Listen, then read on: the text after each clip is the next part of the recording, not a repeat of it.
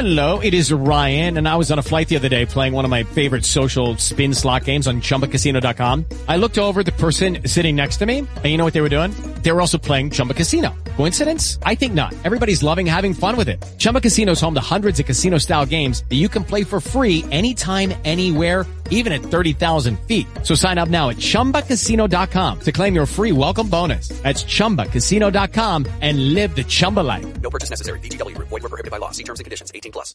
Another national strike is looming that could substantially disrupt deliveries, delay packages, and worsen the supply chain.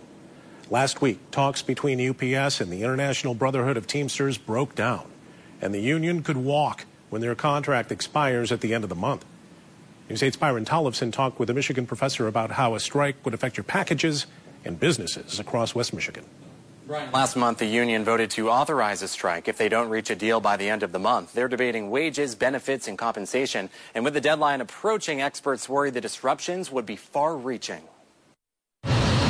If 340,000 UPS workers go on strike at the end of the month, experts say it won't take long for your packages to be delayed. So it will be very, very, very disruptive. Michigan State University professor Jason Miller, an expert in transportation logistics, says some West Michigan residents with fewer delivery options would wait longer than others. Folks in more rural Michigan, if you shop on Amazon, you'll be more affected than folks in more urban locations where Amazon's delivery service providers tend to provide most of the deliveries.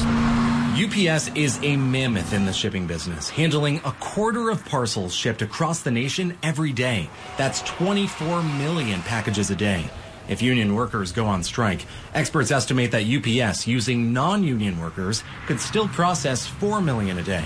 And although shipping companies like FedEx would also step in, Miller says it's not nearly enough to fill the gap. You can't make up for that much of a loss um, of that large of a player in the industry. So there will be rampant disruptions. So Miller expects supply chain disruptions across the board, like healthcare, with the delivery of critical medical supplies interrupted manufacturers of medical devices and medical products ship extensively with parcel carriers. If you have to get your car repaired, it could take longer to get the parts you need. The consumer that needs parts replaced at the auto dealership most of those parts get from wholesalers to the auto dealership by a parcel carrier like UPS. A new analysis by the Anderson Economic Group found that a 10-day UPS strike would cause $4 billion in losses for consumers and small businesses.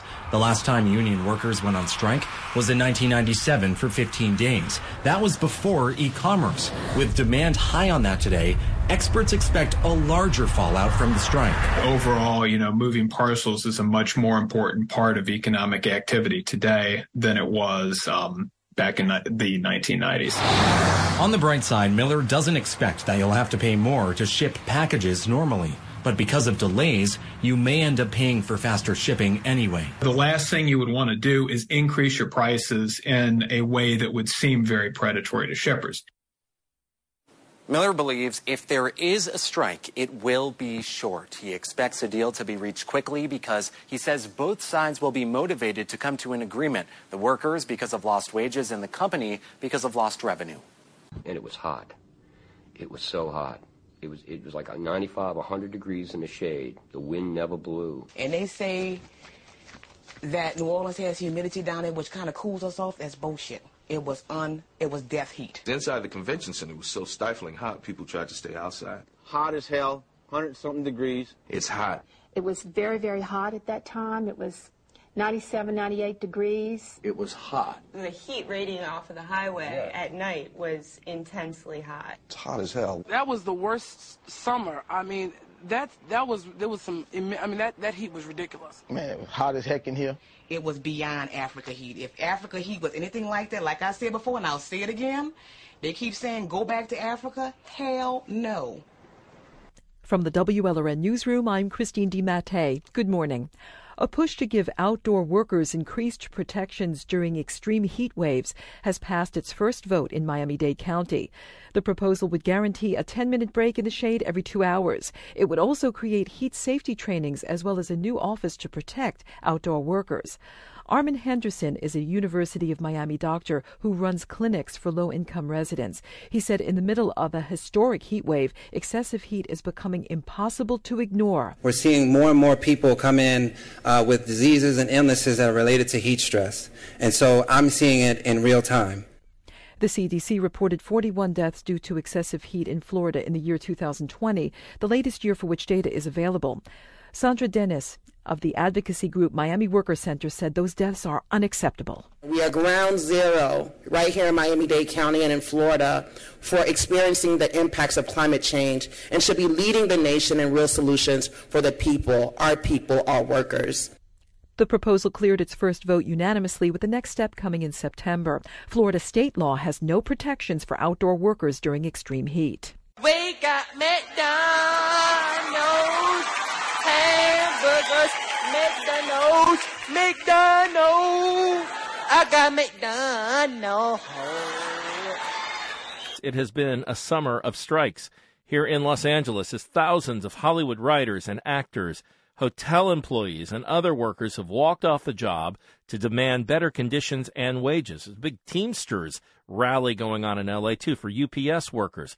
One of the most recent groups to have their hot labor summer moment fast food workers who took to the streets for a day long strike last week.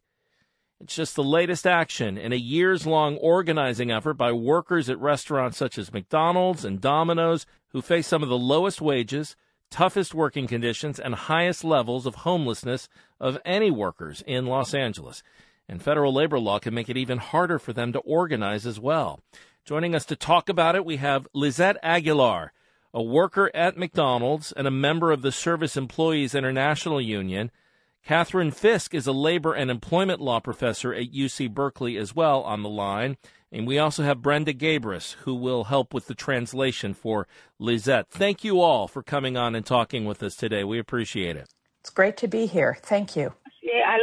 Buenos dias, Lizette. I will start with you, and, and you're going to speak to us, as I mentioned through through the translator, Brenda you work at a McDonald's in Boyle Heights, right? Tell me what your experience in the LA fast food industry has been like.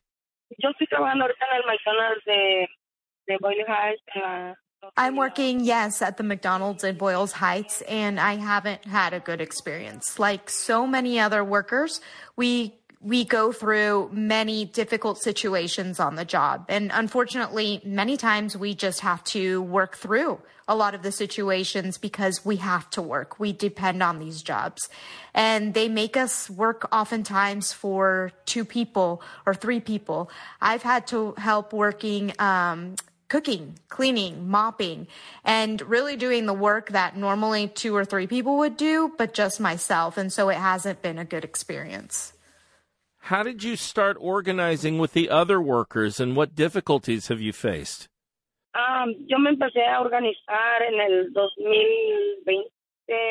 En, en so I started organizing um, around 2020 at the beginning of the pandemic because we were being lied to by management. Um, we were told that we could get additional hours by working at other other stores at other McDonald's locations. Um, but the reality was the motive really behind that wasn't to give us more hours.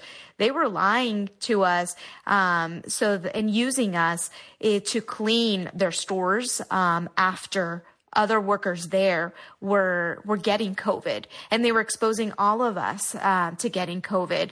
Um, so I started talking to my coworkers and telling them this isn't right. McDonald's makes millions of dollars how is it that they can't pay for a professional cleaning company?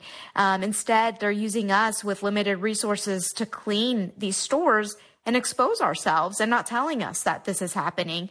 Um, so many of us decided to go on strike um, because at the same time, the location where I was primarily working, many people were already getting sick. I was exposed to around six of my coworkers who got sick with COVID, and management never told us. Um, my son, who was just five at the time, um, I had to come home every night from work.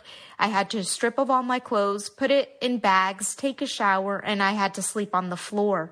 Um, and that's what led me to say enough. Enough is enough. We're not trash. They're treating us like we aren't important. Catherine Fisk, labor and employment law professor over at UC Berkeley. As I mentioned, it can be pretty challenging extra challenging even for, for workers at these kinds of franchise businesses to organize. Talk a little bit about why that is. The real power in the fast food industry is with the corporations, McDonald's, Burger King, Domino's, who don't operate most of the restaurants themselves. They enter into franchise agreements with individuals or very small businesses to operate the restaurants.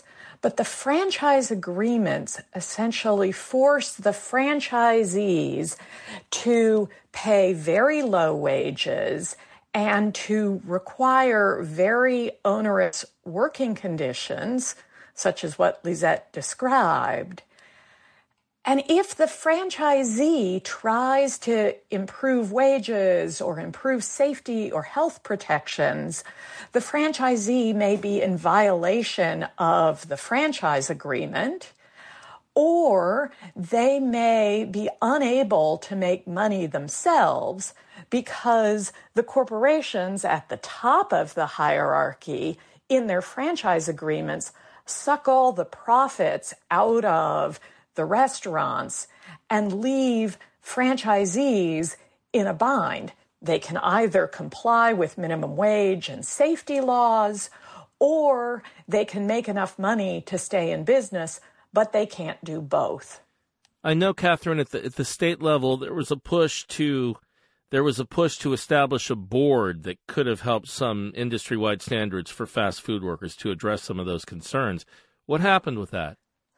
Franchise fast food workers started organizing over a decade ago, trying every strategy they could think of to get the corporations at the table with the franchisees and the workers to talk about how to ensure decent pay, compliance with minimum wage laws, compliance with safety and health laws. So in California, the legislature enacted a statute, Assembly Bill 257, the Fast Recovery Act, that created fast food councils to get the franchisors, McDonald's, let's say, the franchisees who operate the restaurants, and the workers, along with representatives of the public, together to negotiate minimum standards that would serve the interests of everybody.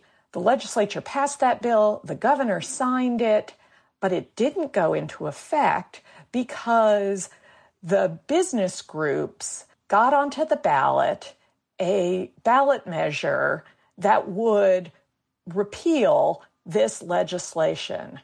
And then they got a court to enjoin the operation of the FAST Act, saying, well, we can't comply with the law because if our ballot measure changes the law, then it would be a big waste of time and money for us to comply with the law. So, still, the workers are waiting to get the ability to actually negotiate wages and compliance with minimum wage law. Therefore, the legislature tried again. And in the current 2023 budget, the legislature decided and the governor agreed to revive the Industrial Welfare Commission. First, it will study wages and working conditions in the fast food industry, and if it decides that they are insufficient for the health and the safety and an adequate standard of living for workers, it can issue uh, an order to create a wage board, which is essentially a negotiated process that gets employers, employees, and public officials at the table to talk about how to ensure decent wages and working conditions consistent with the need for businesses to stay in business. Lisette, last week you joined the strike with the hundreds of other fast food workers across LA. Uh, there are other strikes going on SAG AFTRA, obviously, WGA, um, hotel workers, may even have a Teamsters strike with UP. I mean, do, do you feel like your cause is being drowned out, or or conversely, do you feel like you and your, your fellow workers are part of a larger labor movement that's happening right now? Yo pienso que todos los trabajadores somos importantes, ¿verdad? So I think all workers are important and they're also fighting for better working conditions. You know, we're fighting for better working conditions in the fast food industry, but I think, you know, because there are so many workers um, on strike right now, we we should all be heard. Maybe we won't all be heard at exactly the same time, but we should all be we're all essential and we're all raising our voices. And I know on my end, I'll continue raising my voice and my coworkers as well until we're heard. Well, I want to thank you all for coming on and talking with us. Lizette Aguilar, worker over at McDonald's, member of the SEIU. Brenda Gabris, our translator. Thank you, Brenda, for translating for us. And Catherine Fisk, law professor over at UC Berkeley. We appreciate your time. Thanks for coming on and telling your stories. Another national strike is looming that could substantially disrupt deliveries, delay packages, and worsen the supply chain. Last week, talks between UPS and the International Brotherhood of Teamsters broke down, and the union could walk when their contract expires at the end of the month. News 8's Byron Tollefson talked with a Michigan professor about how a strike would affect your packages and businesses across West Michigan. Last month, the union voted to authorize a strike if they don't reach a deal by the end of the month. They're debating wages, benefits, and compensation. And with the deadline approaching, experts worry the disruptions would be far reaching. If 340,000 UPS workers go on strike at the end of the month, experts say it won't take long for your packages to be delayed. So it will be very, very, very disruptive. Michigan State University professor Jason Miller, an expert in transportation logistics, says some West Michigan residents with fewer delivery options would wait longer than others. Folks in more rural Michigan, if you shop by, on Amazon, you'll be more affected than folks in more urban locations where Amazon's delivery service providers tend to provide most of the deliveries.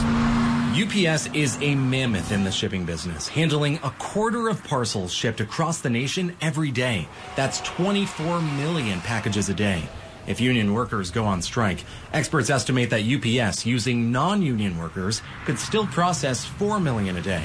And although shipping companies like FedEx would also step in, Miller says it's not nearly enough to fill the gap. You can't make up for that much of a loss um, of that large of a player in the industry. So there will be rampant disruptions. So Miller expects supply chain disruptions across the board, like healthcare, with the delivery of critical medical supplies interrupted. Manufacturers of medical devices and medical products ship extensively with parcel carriers. If you have to get your car repaired, it could take longer to get the parts you need. The consumer that needs parts replaced at the auto dealership, most of those parts get from wholesalers to the auto dealership by a parcel carrier like UPS. A new analysis by the Anderson Economic Group found that a 10 day UPS strike would cause $4 billion in losses for consumers and small businesses. The last time union workers went on strike was in 1997 for 15 days. That was before e commerce. With demand high on that today, experts expect a larger fallout from the strike. Overall, you know, moving parcels is a much more important part of economic activity today than it was um, back in the 1990s. On the bright side, Miller doesn't expect that you'll have to pay more to ship packages normally. But because of delays, you may end up paying for faster shipping anyway. The last thing you would want to do is increase your prices in a way that would seem very predatory to shippers. Miller believes if there is a strike, it will be short. He expects a deal to be reached quickly because he says both sides will be motivated to come to an agreement. The workers because of lost wages and the company because of lost revenue.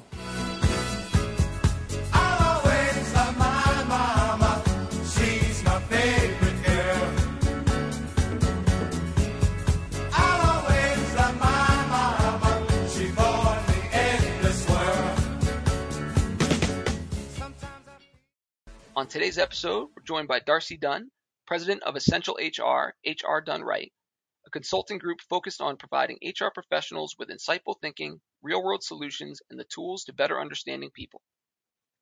Darcy brings over 25 years of experience in the benefit, HR, and employee relations space and has worked across many sectors, including e commerce, media, technology, private industry, advisory, healthcare, government contracting, and security. She's made career stops at household names and companies such as SiriusXM, Fanatics, and Informatica. Darcy launched Essential HR, HR Done Right in early 2023 and currently serves as the president with headquarters in Los Angeles, California.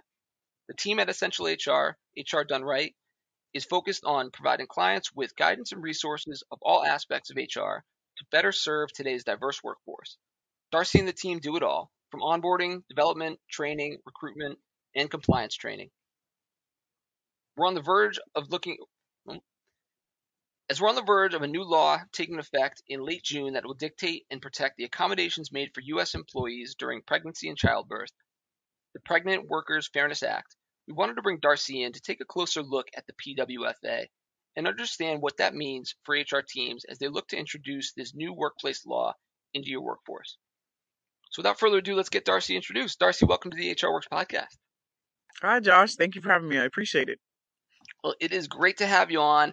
We've got you on today to talk about something that is coming up that is really exciting. And again, in this world, this HR world that is continuing to evolve, we're seeing changes right before us. We're right on the verge of a new law being put into practice that really will impact employees and U.S. employees and employers in the workplace. And that's the Pregnant Workers Fairness Act. PWFA is how it's being commonly referred to. Um, and again, we're having this conversation in late June. That's going to take effect on Tuesday, June 27th. So, leading right up to that, uh, can you walk us through the basics of the Pregnant Workers Fairness Act, PWFA, and just share what that means for employees and employers?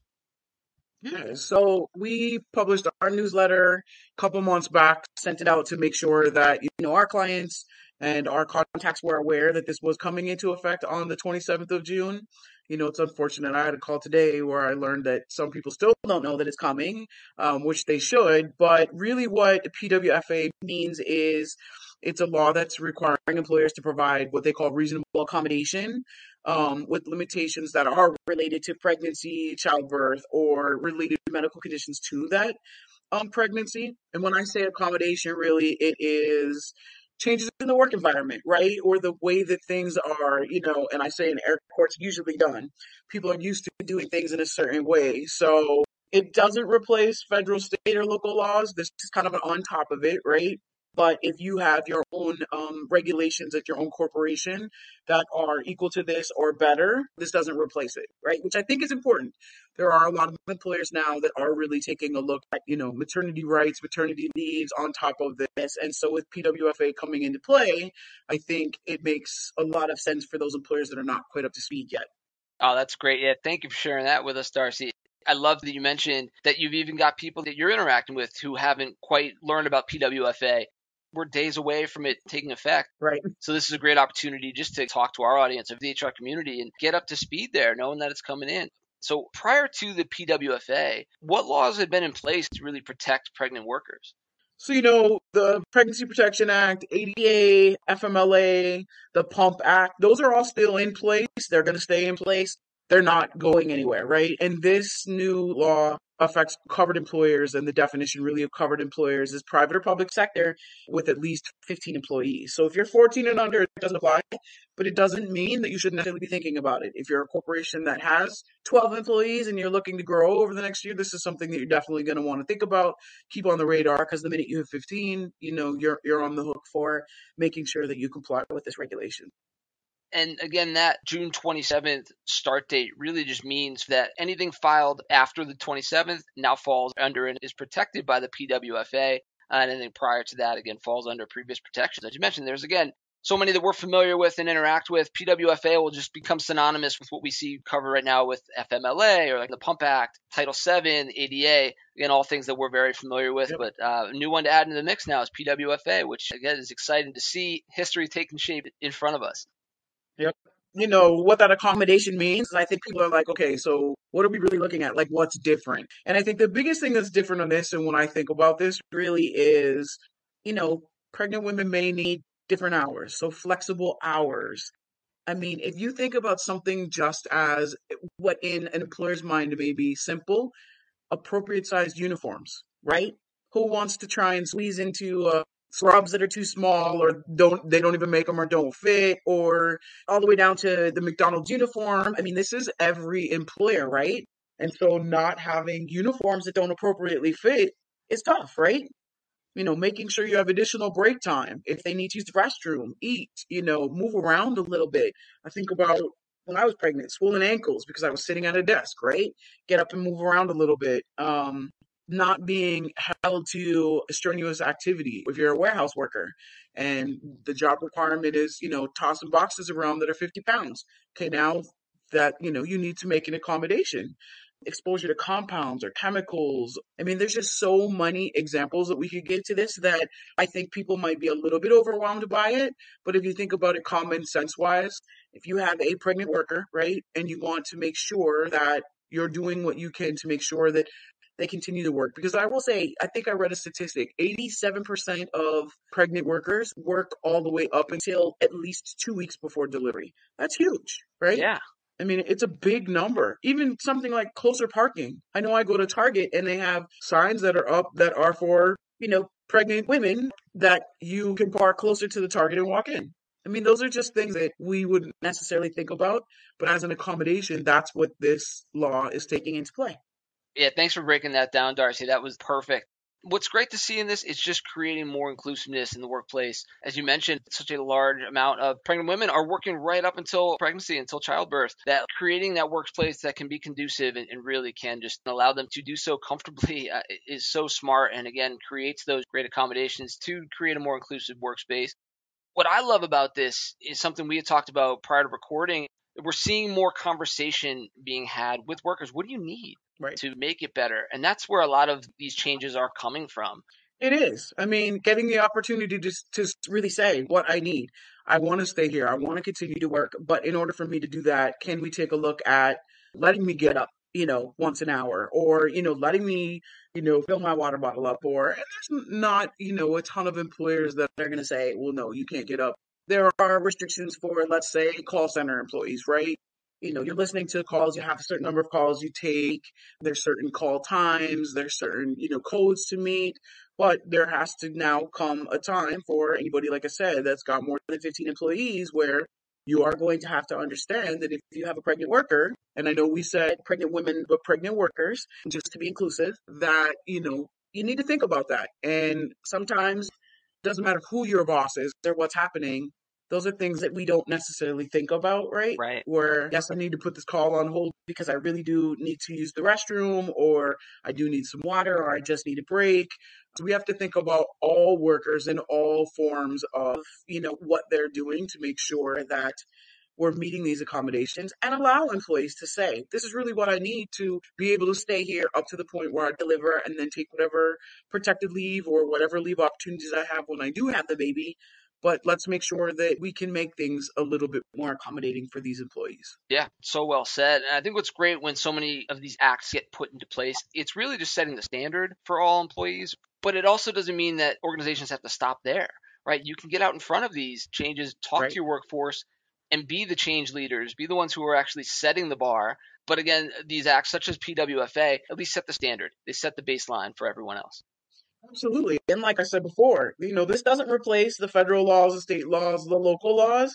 You may have a more proactive approach. You may have a better approach. Yeah. You may be way more accommodating than, you know, your counterpart. That's phenomenal. And that's what we want. You're right. You know, this is a step in the right direction to be more inclusive, to make sure that, you know, as these acts start to come in and things start to change and, you know, shape the new workforce, and the new landscape that's happening, you know, you can do better you can obviously always do better as an employer, right? And, you know, thinking about what's best for the employer and the employee is a lot of times a challenge. But I do think that some of these things help a lot and it helps you be a better employer to your employees. One thing that, you know, I was talking to somebody else about was that, you know, one negative review of an employer, depending upon what it is, sometimes it's just disgruntled employees or whatever, it increases your recruiting costs by 17%. One negative review. It's crazy. Oh, it's crucial. Yeah. That's a great way to look at it, right? So, this is a great opportunity to get out in front, be the change, and create those positive employee experiences even before the acts get put into place. But again, something like PWFA at least brings the bar up. And it'll be exciting to see again how employers react and employees react, how the workplace changes as a result of what goes into place following June 27th context of white supremacy. Gus T. Renegade, the Black David Koresh, in for another broadcast, hopefully to share constructive information on the system of white supremacy. Today's date, Friday, July 21, 2023. So I have been told. But all this talking about old Tim McVeigh had looked back, see Waco, David Koresh. Said, man, they, I told y'all they called me a cult member repeatedly over the years as I've been hosting. White people, non-white people. Oh, Gus, cult member. What? I looked at David Koresh. What? What similarities do me and David Koresh have in common? I couldn't come up with one thing. Still learning. Anyway, our weekly broadcast, Neutralizing Workplace Racism. If you have figured out things, they do not name call you. They don't say you're a cult leader. They don't call you any of the other nasty names. They have all of the ice water you can drink. Smoothies all day long, air conditioning all day long. They do not put you out in the hot sun for deliveries or anything else. If you do have to go outside, what they got cooling suit, air conditioning vehicle, we'll have Slurpees waiting on you when you get back. That's your work situation if you put in for days off every time. They don't mess around. Say, oh, we approved it. Gotcha. No, we didn't. No, we didn't. We just joking. Yeah. Okay, we got you this time. For real. For real. For real. Gotcha. No, nope, nope, nope, no, we didn't. Or we approved it and then come and change their mind and renege on you. They don't do any of that. They told you. You got the whole end of July off, do your family reunions, or whatever else. Y'all are going to the beach. You're just going to sit at home, twiddle your toes, play in the kiddie pool. Fine. Your leave has been approved and we're not going to nag you during your vacation time either. We don't call and email. You think you can come in? We don't do any of that.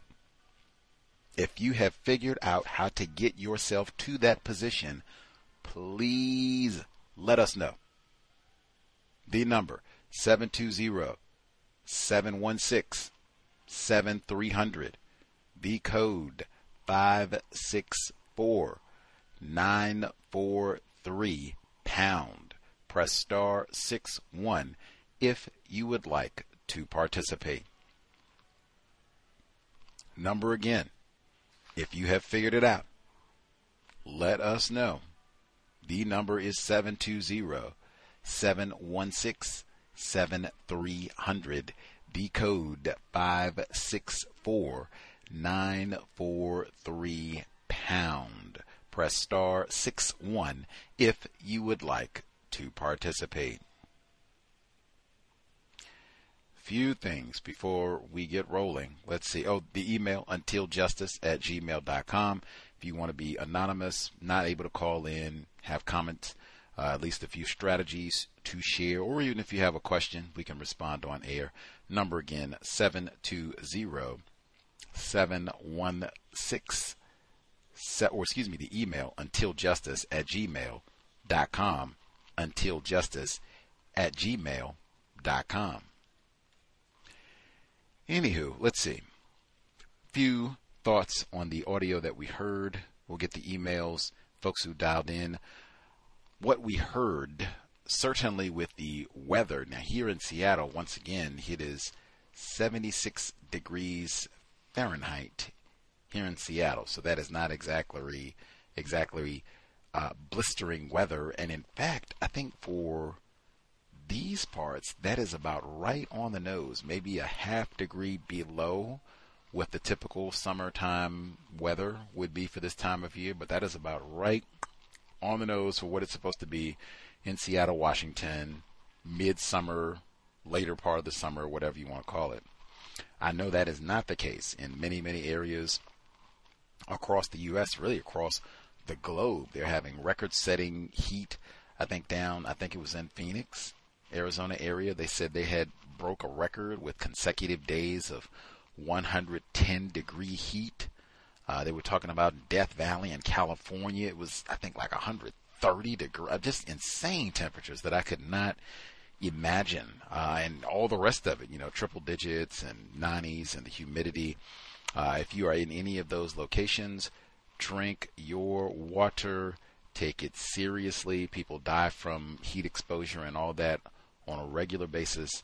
Uh, drink your water. Hopefully, request breaks if you have to be outside. Hopefully, you got lots of AC, lots of ice water, and iced tea, and whatever else that you can drink with no white sugar in it or high fructose corn syrup.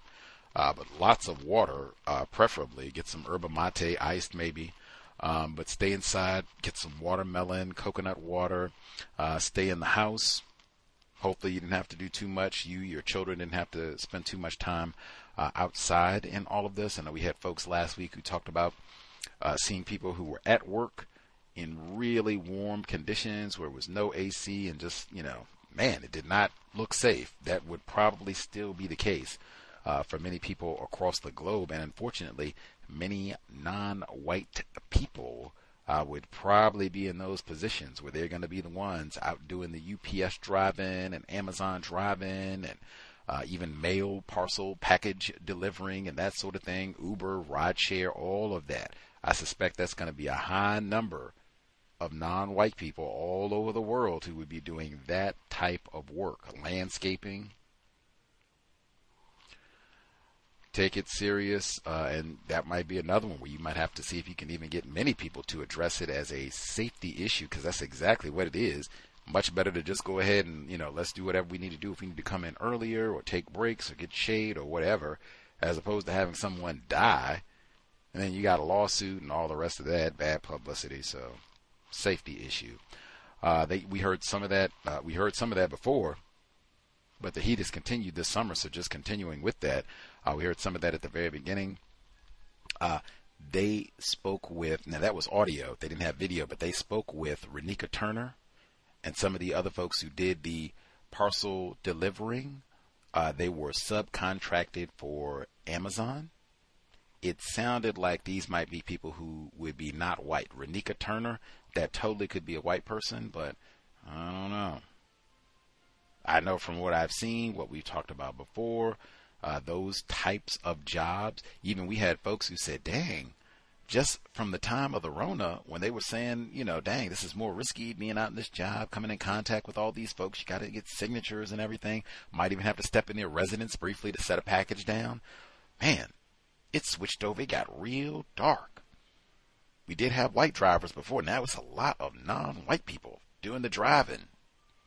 We heard multiple folks who said that in many different regions in the U.S. Would not surprise me at all if that is still the case. And now you got to be out here in, you know, broiling weather every day. Maybe the AC works in your vehicle. Maybe it doesn't. Maybe, you know, you get breaks. She, they spoke to the, I think that was Renika Turner that they talked to and she said, whoa, it's triple digit, digit heat.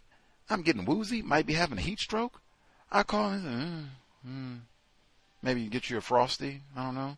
But you get those packages that look like, dang, wait a minute, I'm woozy. I'm sick of that. Yeah.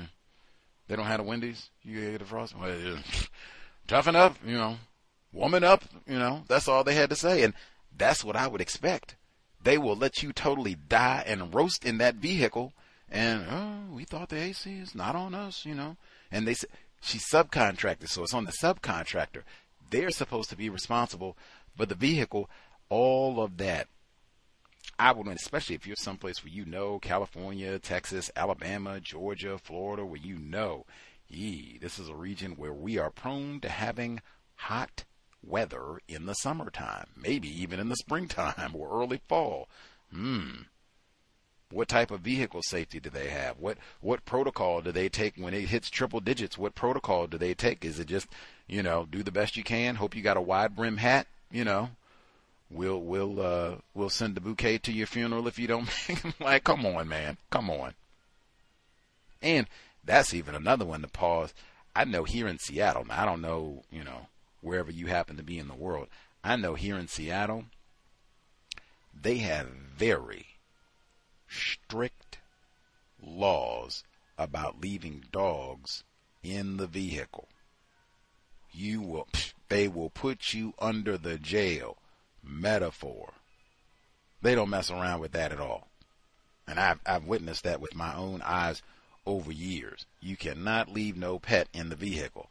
why can you leave a worker in the vehicle just because they're bringing you whatever garbage you ordered from Amazon or, you know, DoorDash or whatever the case? Why is it then, hey, you better get my package here, you know? Come on. And like what I said, a disproportionate number of non-white people who got to be roasting.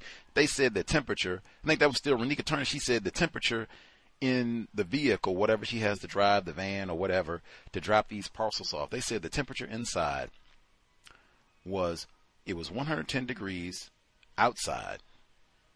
This is Palmdale. Arizona. I just mentioned they said they broke records. I think it was Arizona. That's right next to Phoenix. They broke records for consecutive days of not just triple digit heat, 110 degree plus heat. I've only been in that one time. I tried to walk outside for a block. I thought I was going to die. She said the temperature in the vehicle, in, you know, the van you got to go inside to try to get the packages, was 150 degrees Fahrenheit. That's 65.5 Celsius for people everywhere else who is not on all that. 150 Fahrenheit. Are you serious? That's many packages and what have you. You can't even store the stuff at 150 degrees. Come on. I hope you didn't order chocolate and they got it back there. It's 100. Like, come on. Come on. That's what I'm saying. Like all of this, regardless if you, you know, say, hey, I don't, I don't believe in, you know, climate change and extreme weather. Ah, nah, that's about it. Okay, fine, no problem. Either way, it looks like we might be having more of this type of weather because I've seen many reports where they've said this might be the new normal in terms of weather. I know we've had hotter, warmer weather here in the Seattle and Washington state region over the last decade. Seems like that's been a wider trend. If that's the case, man, it'll probably have to be workers, non white people, speaking up to address this because white people, I don't care. I really don't care about the niggers. So get out there, get in the vehicle. I don't care if it's 2,000 degrees in there. You had better deliver my, what do they want, my edibles, my cannabis products, my croc shoes, and whatever else that I'm ordering online. Get it here on time. And then I might fuss at you. Well, we had a caller in New Jersey. He was doing the deliveries before. You better get it here on time. And then when you do get it here, I might turn around and keep, where my chicken nuggets at? Did you steal my chicken nugget? Ooh, I'll kill a nigger you stole my chicken. So, hey, you know we don't care if you got safe conditions, water, AC, all the rest of it to get through all this extreme weather. Speak up, value your safety. That is black self respect, counter racism, really. Uh, and seemingly more people in this sort of environment, especially if you're someplace, uh, Kansas, Nebraska, they don't normally have this sort of weather, and now you do yeah, you might have folks who are even resistant to make like we've never had to do extra water breaks. We never had to do all that. Well, we never had triple digit heat before here, but we do now. Let's see. Hope Renika Turner and them. Lots of water, lots of ice, smoothies. I shouldn't have said Slurpees before. That's my childhood poison. All those Slurpees in the summertime. Smoothies. You want fruit, not all that high fructose corn syrup and poison. Smoothies fresh fruits, veggies. Yes. Uh, so then uh, we heard the folks at McDonald's, non-white people, uh, potentially going on strike in California for their horrible uh, conditions. One, the first thing that I thought of is so many young non-white people. That's like one of their first jobs, if not McDonald's, something fast food. They mentioned, you know, Domino's and the whole run of it, Taco Bell and all that stuff. Same thing, basically. Um, that's why I say consistently, particularly this time of year in the summer. And we heard people last week even saying, man, you go to some of these places and they don't have AC. McDonald's any time of the year is not the coolest place to work. Imagine trying to make chicken nuggets. It's 110 degrees outside. Those fryers are not exactly cool.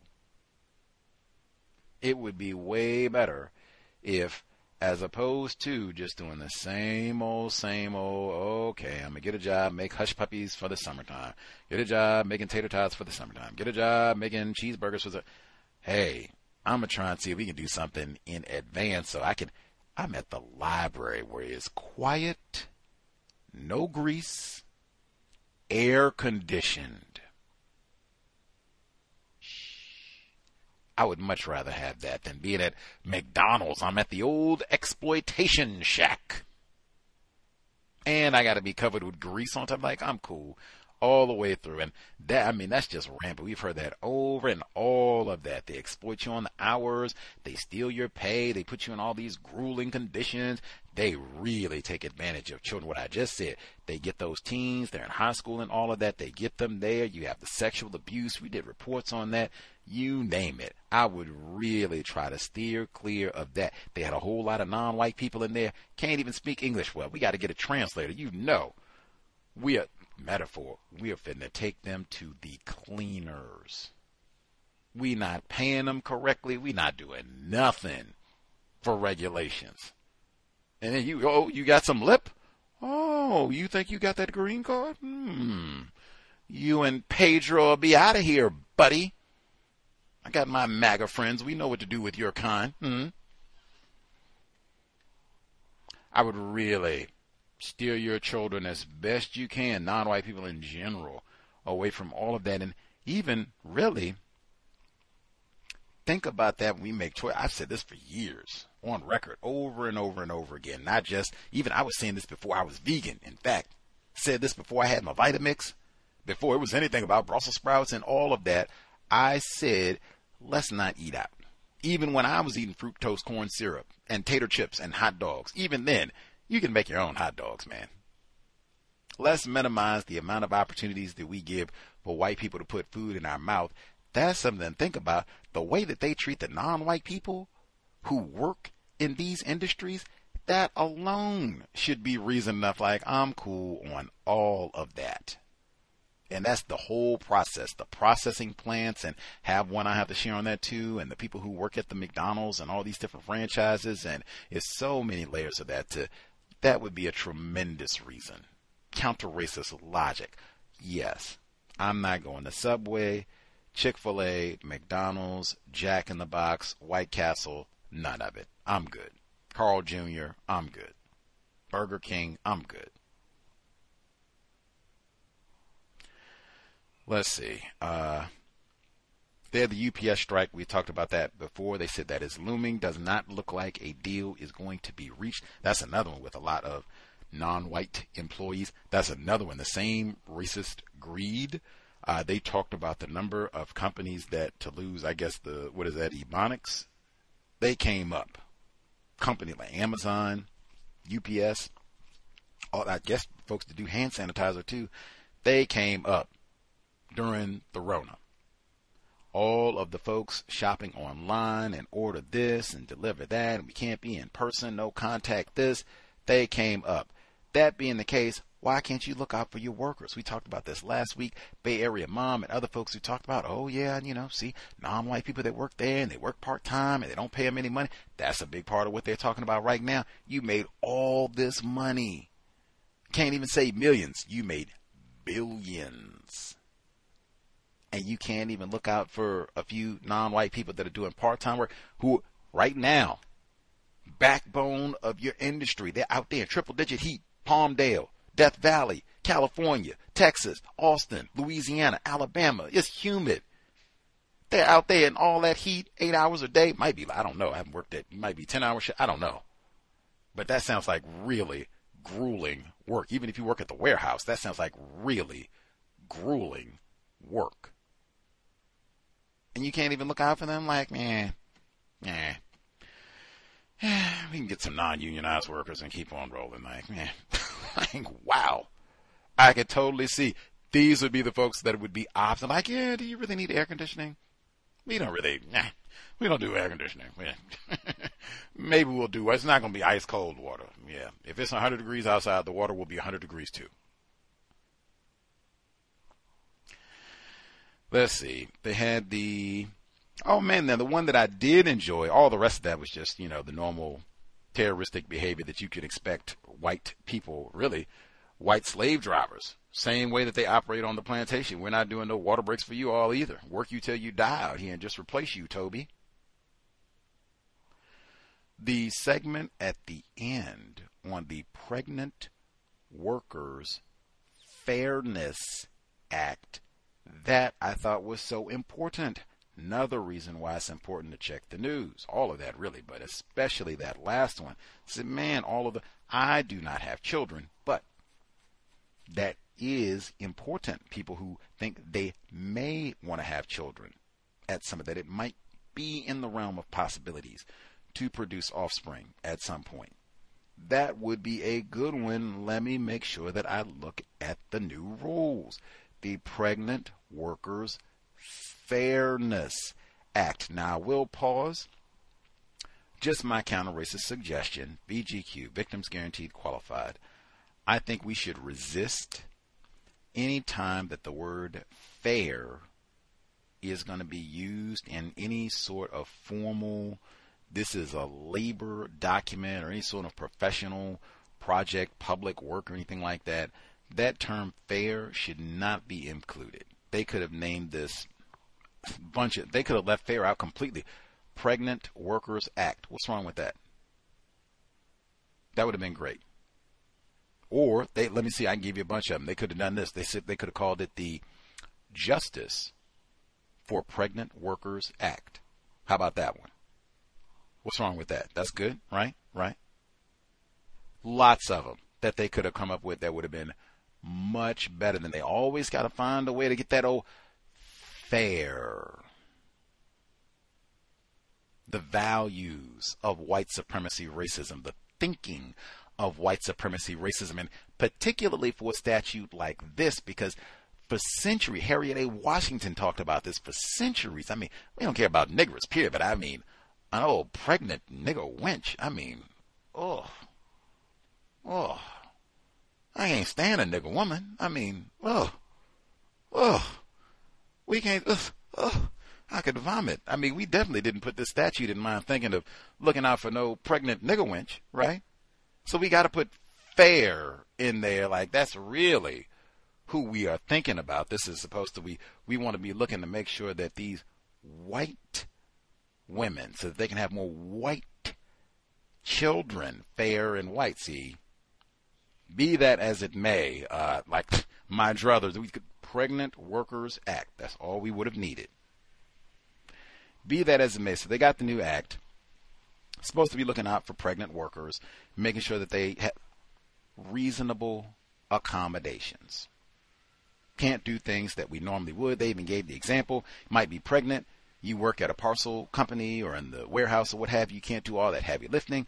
They have to make reasonable accommodations. Now, there are so many reports about individuals who are not white, especially if they're black. Uh, you get pregnant on a job, or if you, particularly if you are not working and in the process of looking for a job, and you come in here in trimester number two talking about what? What? Or start like, oh my God, can we find a way to get rid of her? Like, oh my God. That's why I would look at all of this in advance so that you can protect yourself. Do they have anything extra? We've even, even once you have the baby, mommy see, right? Once you have the baby, great. Uh, breastfeeding want to be healthy. I don't want to do all the formula. And they run out of that all the time, too, right? They just were talking about that. I want to be healthy. I want to get my child off to the best start possible. Do the breastfeeding. They're supposed to make reasonable accommodations for that. The old days, they would mock you, ridicule you for that. Not supposed to be that anymore. Now it's supposed to be, hey, no mistreatment, justice. Do we have a lactation room? If not, let's at least see if we can't rig something up, get you some quiet space away. Maybe we have an, an empty office room. We can, you know, give certain hours where it can be used when we're not having a meeting or something to that effect. But I would look at all of that and then make sure you pull it out. And I would be proactive if I know I'm going to have a child. I would bring this up in advance. In in fact, if I even think this might be on the horizon, because hey, striving to be universal man, universal woman. This is something that's thought out well in advance. Asked all of our hundreds of questions, and we thought about the academic program and diet program and all of that in advance. This is a part of the in advance. You go in and you talk to your employer about all of this in advance so they and you know what to expect. And they can even say, "Oh my God, are you pregnant?" Oh, no, no, no. I'm just wanted clarification for what the policy is. I just like to be informed about these things. Say, "Oh, whew, no more new niggers." Okay, okay. And they tell you what the policy is. Breastfeeding and all. I want it all from A to Z. Time off, breastfeeding, everything. Lay it out in advance so nobody is stunned about any of this. No value for pregnant mommies in this part of the world. We talked about that many, many times, but that one, use everything that you can to your advantage. And they even talked about that depending on which state or jurisdiction that you're in, they're doing it kind of a piecemeal thing. It's not uh, going to be like a national policy about this. So you might have to pay attention with your particular region what their policy is. Read it, sit down, maybe you two as a couple sit down, go over it, and then you can ask any questions at work. Maybe even see if they can do uh, a training uh, to make sure bring someone in from HR, what have you, just to go over the whole policy so that everyone knows. Bang, that's the new guidelines. That's what to expect. You have any questions? Ask me, drop me an email. We'll clarify. But anything that is helpful can give you more resources, can help you avoid being mistreated in the workplace. If you're a pregnant mom, take it and all that you possibly can. Use it till the wheels fall off. Metaphor. But I thought that was an important one. If other folks saw that, let us know. I know we certainly don't just it. Mommy C. I'm sure she is not the only person that we have who might have just had a child or might be thinking about producing offspring. Anywho, uh, let's see. Folks have commentary uh, dealing with the heat. Once again, we might have to talk about that the whole summer. Like, man, how are people surviving with the heat? Are they making appropriate adjustments uh, on your job? Has this uh, become a safety issue uh, for any of the folks out there uh, in terms of the extreme weather that we are dealing with? Uh, and then certainly the Pregnant Workers Fairness Act. folks have been paying attention to that? Any other folks thinking about producing offspring in the future uh, and how that's impacting you uh, in the work environment? Let us know. As usual, if you have any strategies that may aid other non white people on their job, please share. And if you're having any difficulties, we will do our best to try to solve problems without creating new problems. Number again 720 716 7300. The code 564 four three pound. Press star six one if you would like to participate. Let's see. Uh, first few folks who dialed in with a hand up. Line should be open. Proceed.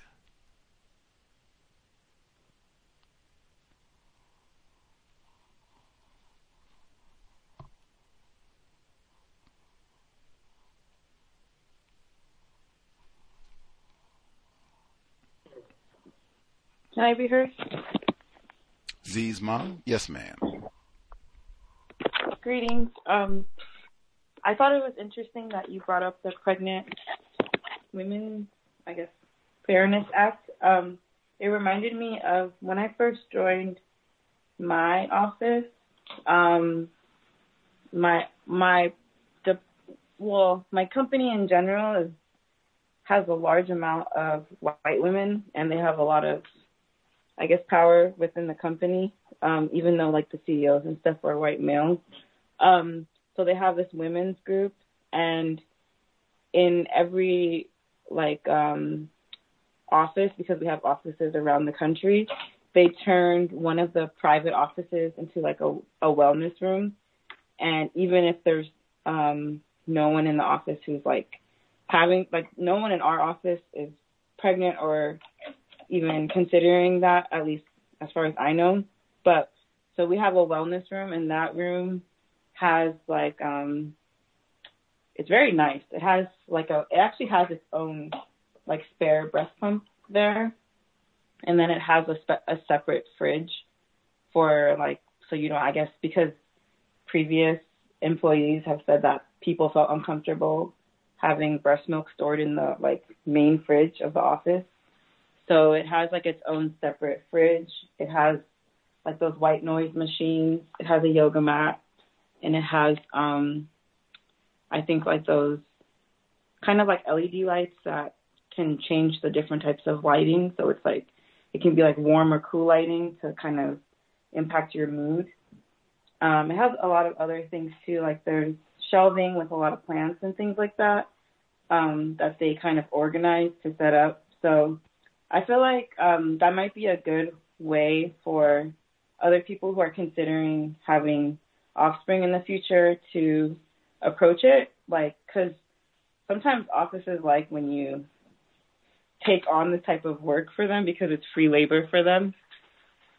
Um, so, but then it benefits you in the future. So you could be like, hey, I'm interested in setting up a wellness room.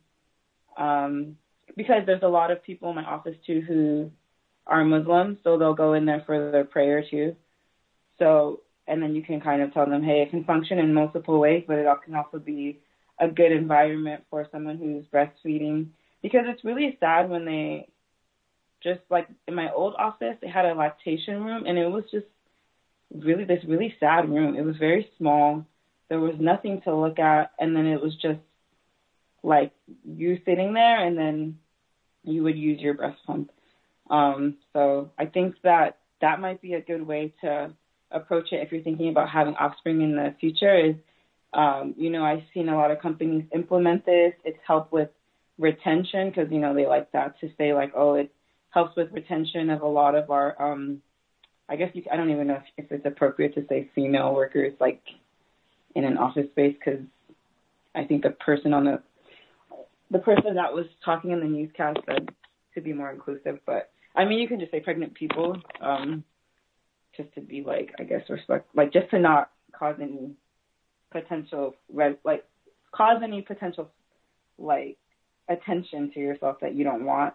But I just thought that that might be a good strategy because then it could double as different types of room because sometimes they'll say like, oh, we don't have enough space for that. But if you use that room for other things, like sometimes people will just go in that room just if they need to like get away from because we have an open office set up. Um, and it, it's also nice because you can actually schedule time in that room on like um I think on Outlook. So you so it's not like someone's gonna ran I mean there's a lock on it anyway, but just in case, you know, someone's not gonna like knock and interrupt you if you're like breastfeeding or if you're just trying to like pray or just relax. Um, so I thought that that was a pretty nice setup that they had. Um, that's all I wanted to share. Much obliged, Z's mom. When you say at the old job that they had the lame lactation room, this wasn't at the school, was it? Where they had the lame lactation room? Actually, the school also had a lame lactation room, but this was a different job. I've actually this is the first time I've actually been to a job where the lactation room wasn't just like some closet that they turned into a lactation room. Dang. Mm, mm, mm. How's the school have? I don't know what this. Oh wait, yes, I do know what to.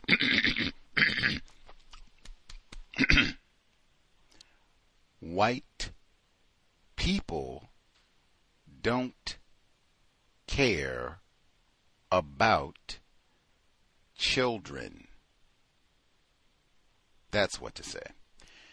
Anyway, I have heard that uh, before. We've had many uh, listeners over the years for workplace racism specifically uh, who have written in and or called in to talk about lame lactation rooms and or acts of racism uh, when they have attempted to access the lactation room. We even had there was a non-white mommy.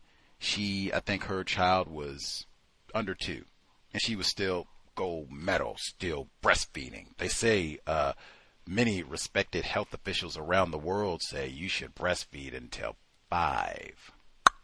Anyway, so she's still breastfeeding, and uh, the lactate, I think by FMLA, Family Medical Leave Act, she in the U.S.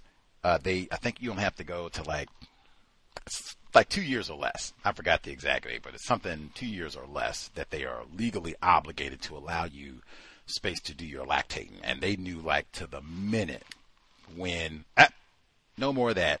And they changed the code to the lactation room. Like, ah, you're out of here. And it was the same thing Z's mom said. It's not like they had a whole office full of pregnant ladies and they had a line. You got to take a number and wait five hours, messing up productivity.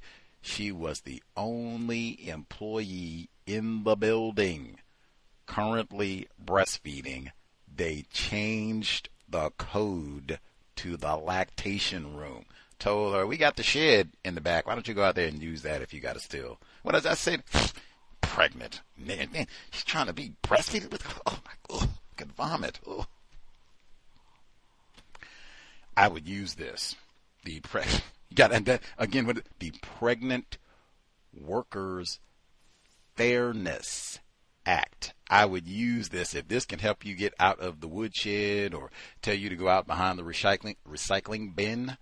I would use it to the max and even be preemptive if you know not going to do formula or what have you. Listen, that right there tells you all you need to know. She said, now I'm in this environment lots of white chicks here. Whew, they got the wellness room. Come on. They got an extra breast pump. Now, I don't know how I feel about using that, but I mean, well, I'm sure they got every type of sanitary device and all that, so you can clean it up and boop, no bacteria, all that, just in case. The lighting, I'm surprised they don't have the uh, uh, oil diffuser and all of that. They got the lights, the yoga mat, the white. Come on, come on. That and and I'm not even mad. That's what it should be. I'm just saying Renika Tucker should get the same sort of consideration. If that's what they provide to everybody, cool. And that now we're getting somewhere. Now we're making progress. But that's what same thing I said before. It's why that fairness is in the act. That is this sort of comfort and wellness is supposed to be reserved for white my fair lady white women that's who it's supposed to be reserved for not you know he's negative eh, eh, eh. but i'm that amazing i'm take advantage maybe go hang out in there from time to time and just you know enjoy the lights the white noise um yeah and i've i've heard that before with the lameness of the lactate. Everybody should try, and maybe you can use that as an example to pitch it as a wellness room. And as she said, it has it's multi-purpose. You know, people can go in there for a moment of meditation. We could have meetings there, lactation room, lots of. Or we could do yoga there, lots of different purposes. Wellness room. Don't we want to promote wellness? That'll help with our bottom line. Retention, she said, lots of ways to see if everybody. That would be one if you know you are going to have a child potentially in the future. Oh, yes, we need a wellness room, and let's see if we can get that started ASAP. So you can be at the foundation of what'll be there, everything that you know you would want. So be comfortable before and after child gets here. Love it. Wellness room. Uh, let's see. We'll do We'll do one email. Much obliged, C's mom. We'll do one email and then we'll get other folks who dialed in. Uh, email untiljustice at gmail.com. No spectating. No spectating. Let's see. Was that Z? Were you going to add something before I get my email in?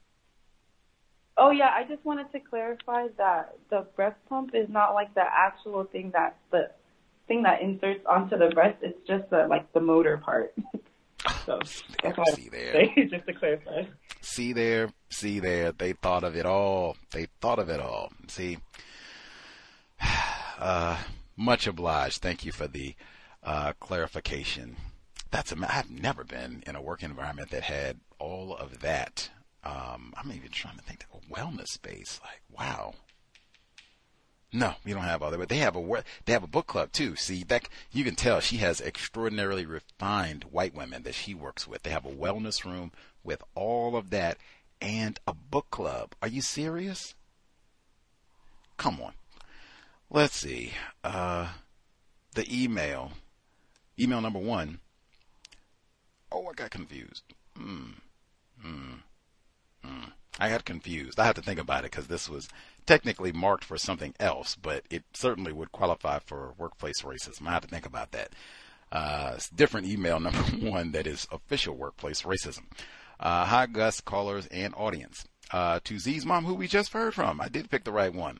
I'm glad that my contributions are of value to you and hopefully the wider cows audience.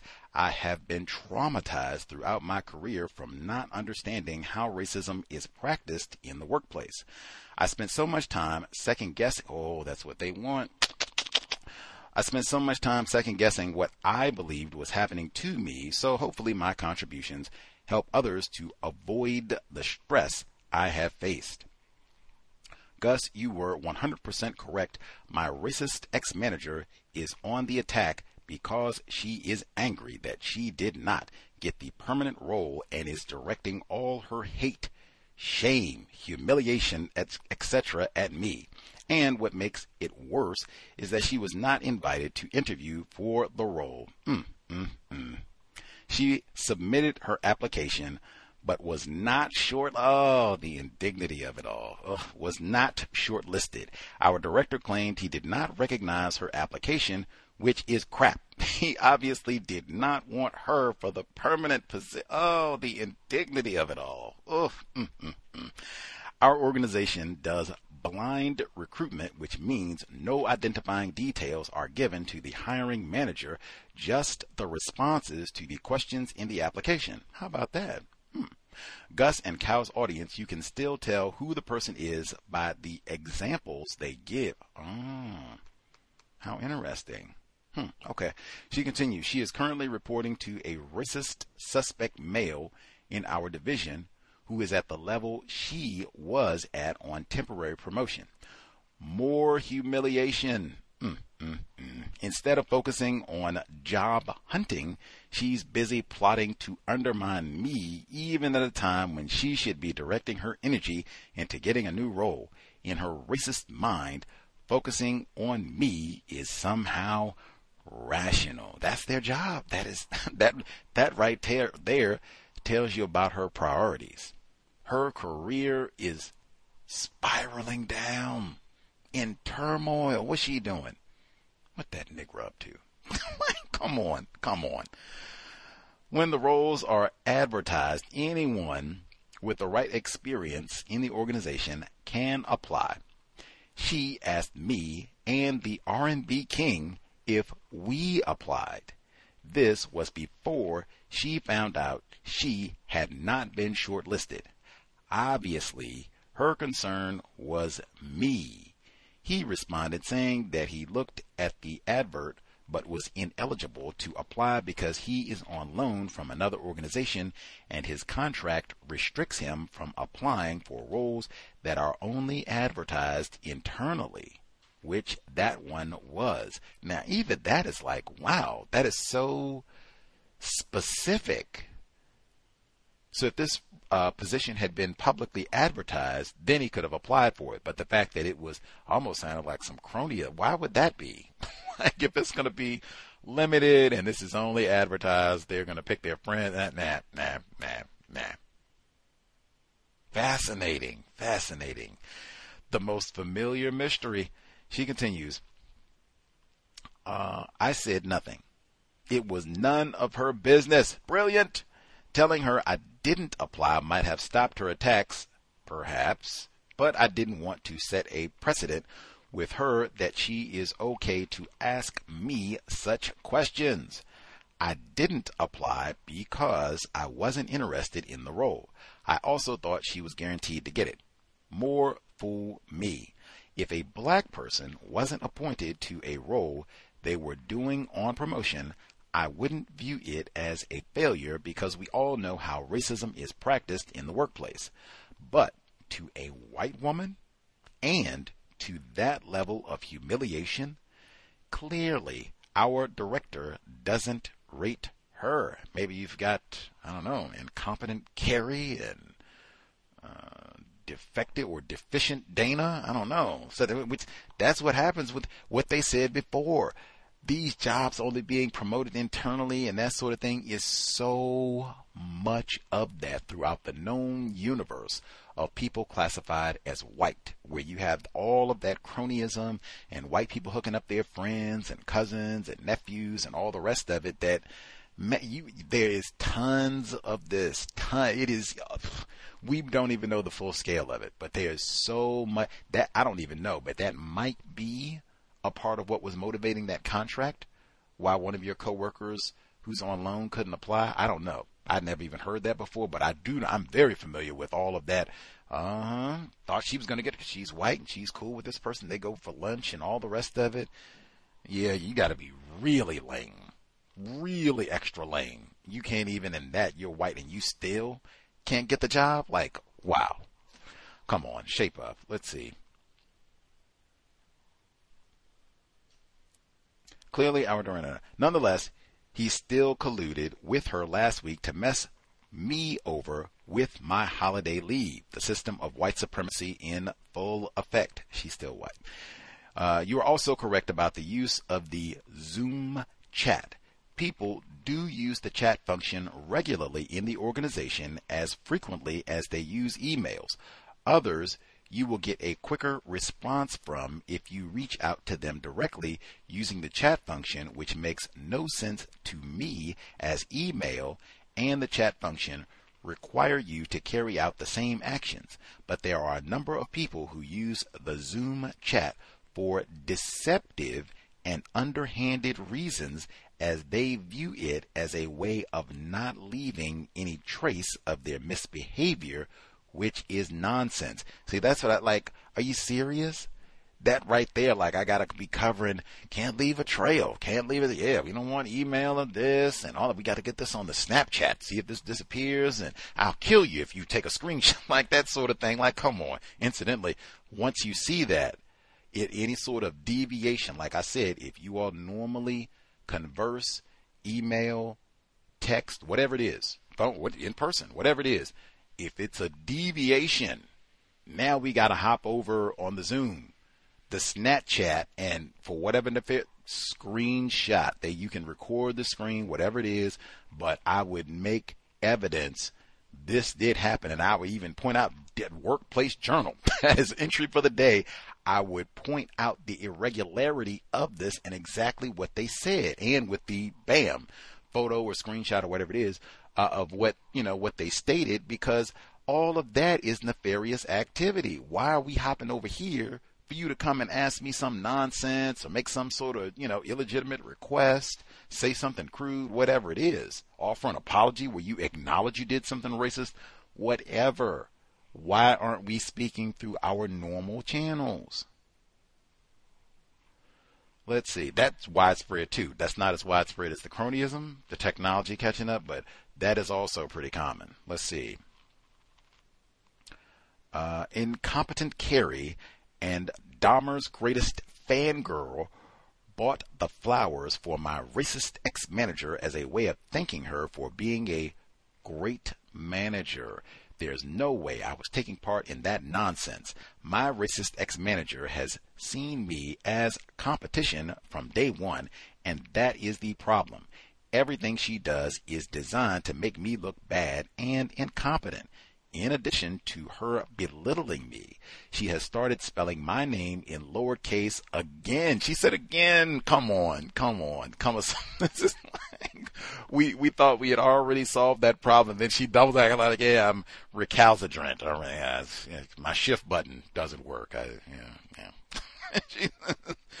uh, again, uh, uh, uh which she did for the first six months. I thought she was going to say like six weeks or something. Went on for half a year. Come on. Uh, for six months that we worked together, she must have gotten bored because I never reacted. It, she, if she sends an email, everyone else's name will be spelled correctly except mine, and it's not a one off. She misspells my name in multiple emails and everyone else's correctly, so you cannot dismiss it as an error. She gets some sort of sadistic pleasure from it, which can only be short lived. Unfortunately, She will have to do my performance appraisal for this period as my new black manager is new and doesn't know the team. I think my racist ex manager manipulated the situation so she could get to do the appraisals, another attempt at sabotage. Now, even that, why are you doing the appraisals? You didn't even want to sign off on my vacation when you were still technically in this position. Now you're not only in this position, you didn't even get your promotion. You're just a no count lame white chick. Why are you doing this at all? like, if anything, let the new manager do it. Maybe you can sit beside him and offer, you know, you can make a snide remark. You know, her fingernails are dirty. Did you see that? See, see, yeah, yes, and, and her, her shoes are scuffed. Get that down too. Yes, yes. She has a nasty attitude. Yes. You could just do that, but I mean, really, like, are you serious? And and even beyond her, why is she being allowed? This seems like something the director or some other white person in authority would even have to approve. Why is she even being allowed to do this? Why are you giving the you are not good at your job. Clearly. Why are you even doing this? Anyway, uh, I did the non white black female's appraisal when I became her manager, even though I had not managed her over that performance period, so the situation was the same. However, there's not much harm that she can do as she has not been responsible for my work and everyone has been singing my praises, so we'll just be going through the motions. She had just found out she had not been invited to interview for the role she was doing when she last did my performance appraisal. Managers are required to have development conversations with their reports as part of the performance review. The scheming heifer used it as an opportunity to sabotage me. I had previously applied for temporary roles in other teams as a way of escaping her, but she was able to block these moves as she was required to agree to my application. She pretended she would support me, even offering unsolicited help with my applications and to prepare for interviews. The irony. Obviously, I ignored her. During the performance appraisal meeting, she asked about my plans and whether I was applying for other roles. I said I was not. She then said that I should still look at what roles are being advertised so that I'm aware of opportunities. Ordinarily, that would be good advice, but that's not what it was. The R&B King is on loan from another organization, so they will have to fill the position and she's in the process of advertising the role. I'm sure he wants to stay, so will apply. Some jobs are advertised internally, others are open to the public, and there is a specific website that the company uses. You can only see the internal roles if you are an employee, but you need to sign up using your work email address. She had previously told me about the platform unsolicited and encouraged me to sign up again, even though I said I wasn't looking for another role. She let me know that as my manager, she will get a notification once I sign up, but that's just routine. I believe she mentioned that point because she thinks that was the reason I didn't sign up when she previously told me about the platform. What she doesn't know is that I had already signed up. When I first joined the organization, the company changed our email addresses, but the old ones are still recognized. So I used my old email address when the system requested my manager's email, so the notification went through to my old account. Why is she so bothered? Because once she received the email notification, she would use it as evidence that I am applying for jobs that are external to the department where I work and to use it to sabotage me. There's no way I would let her know my plans. Vindictive, scheming heifer. In her mind, if she has to go, then I have to go. Finally, Gus, you joked about incompetent Carrie needing two days leave due to the insect bite, but that's exactly what happened. On a different occasion, she claimed she had COVID, then returned to work after a week with a new blonder hairdo. That's what she's written B L O N D E R. Dang, we did just read, or, or how shall I say, I read, we spoke with uh, Erika K. Jackson, her book uh, Scandinavians in Chicago, and she talked about white women bleaching their skin and hair to be whiter.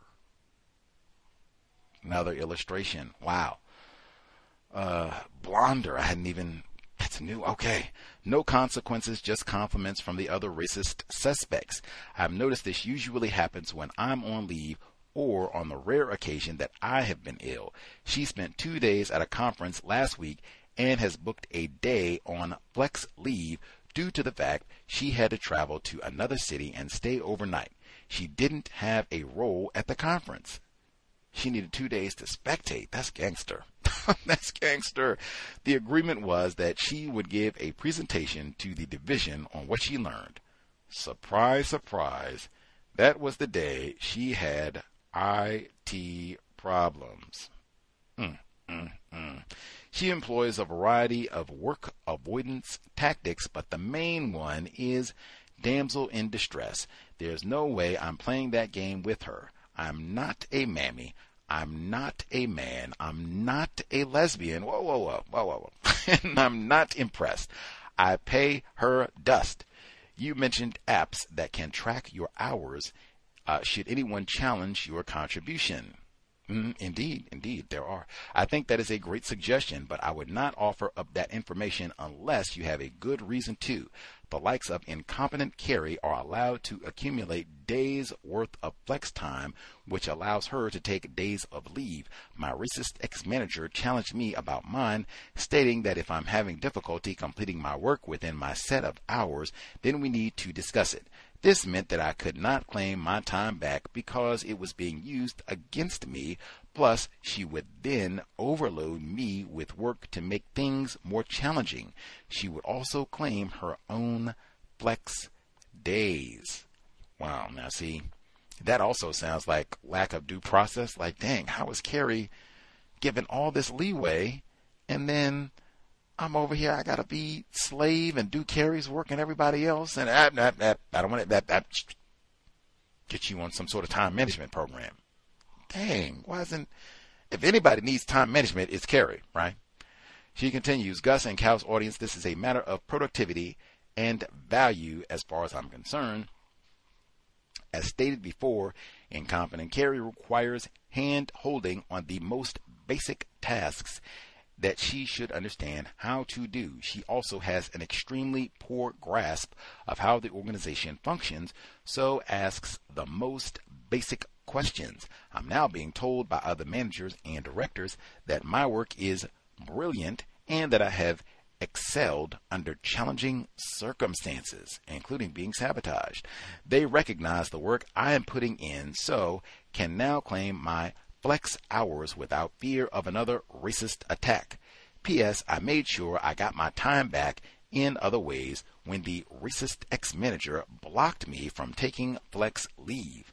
Plus, the ancestors have my back. She did not get that job, and under the most humiliating circumstances, and I am now being recognized by directors, which is the thing she was trying so hard to block. Mm, mm, mm. Pitiful all the way around. Worst summer ever for this white woman. Almost like Venus and Serena, uh, Venus and Serena back at Wimbledon, winning the the championship. Just, oh, oh, terrible. Oh.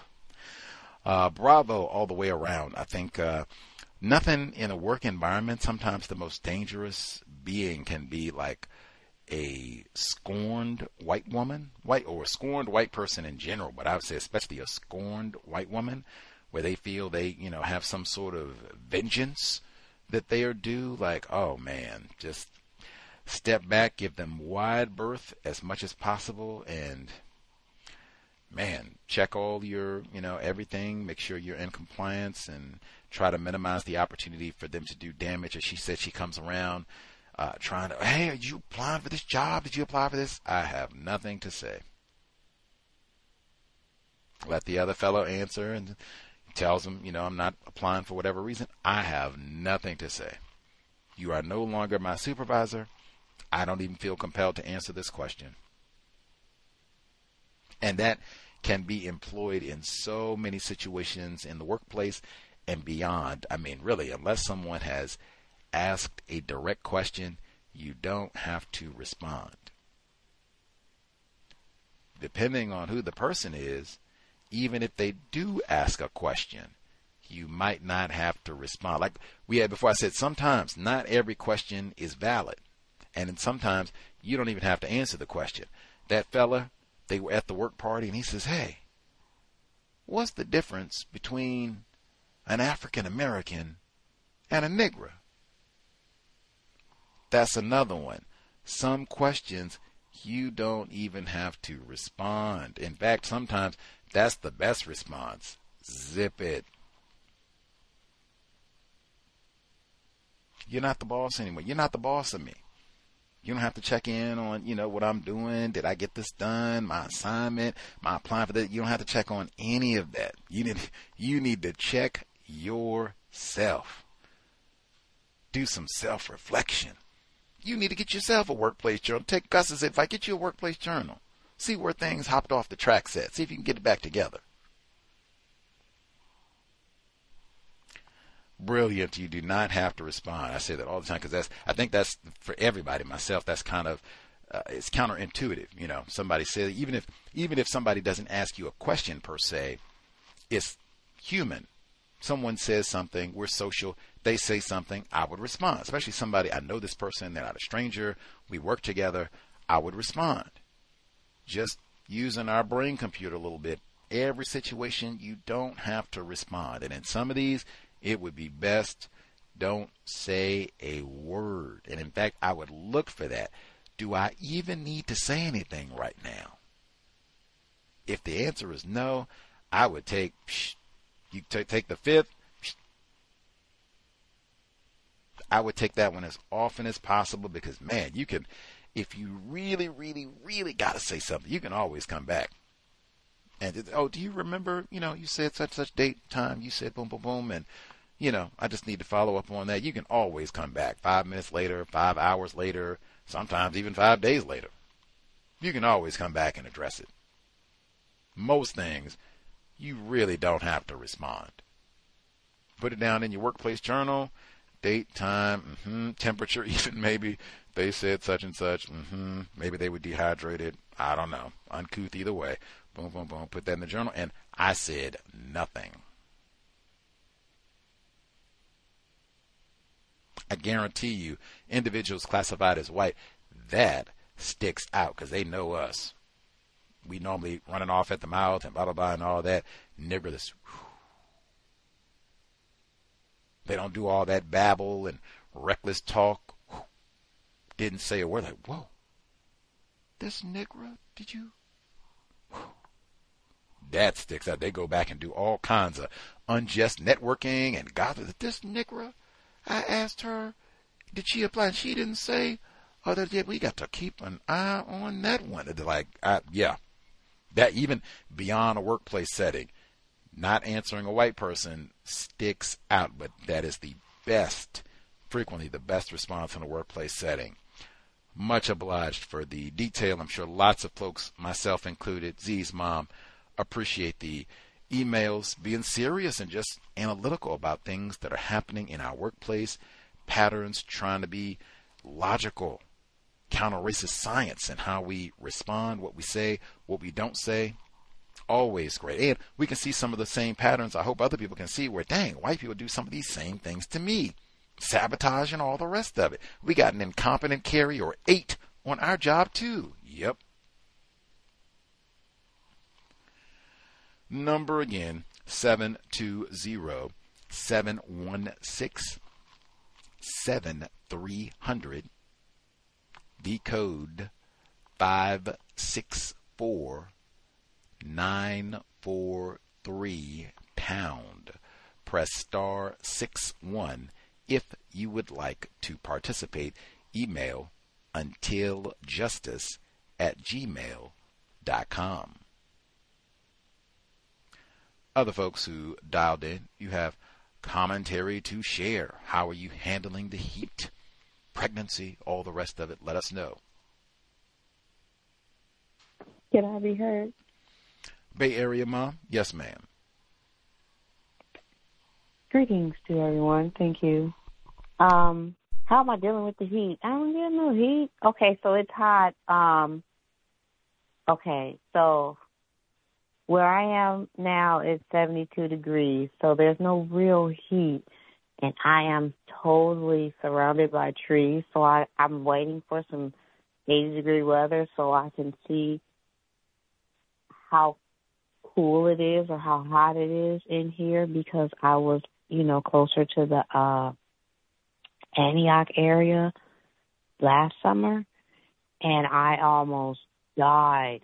It the air oh dear. So this is totally different. So I'm trying to, you know, see what the difference, especially with all these trees I am surrounded by trees. So I'm not it's not hot here, but where I work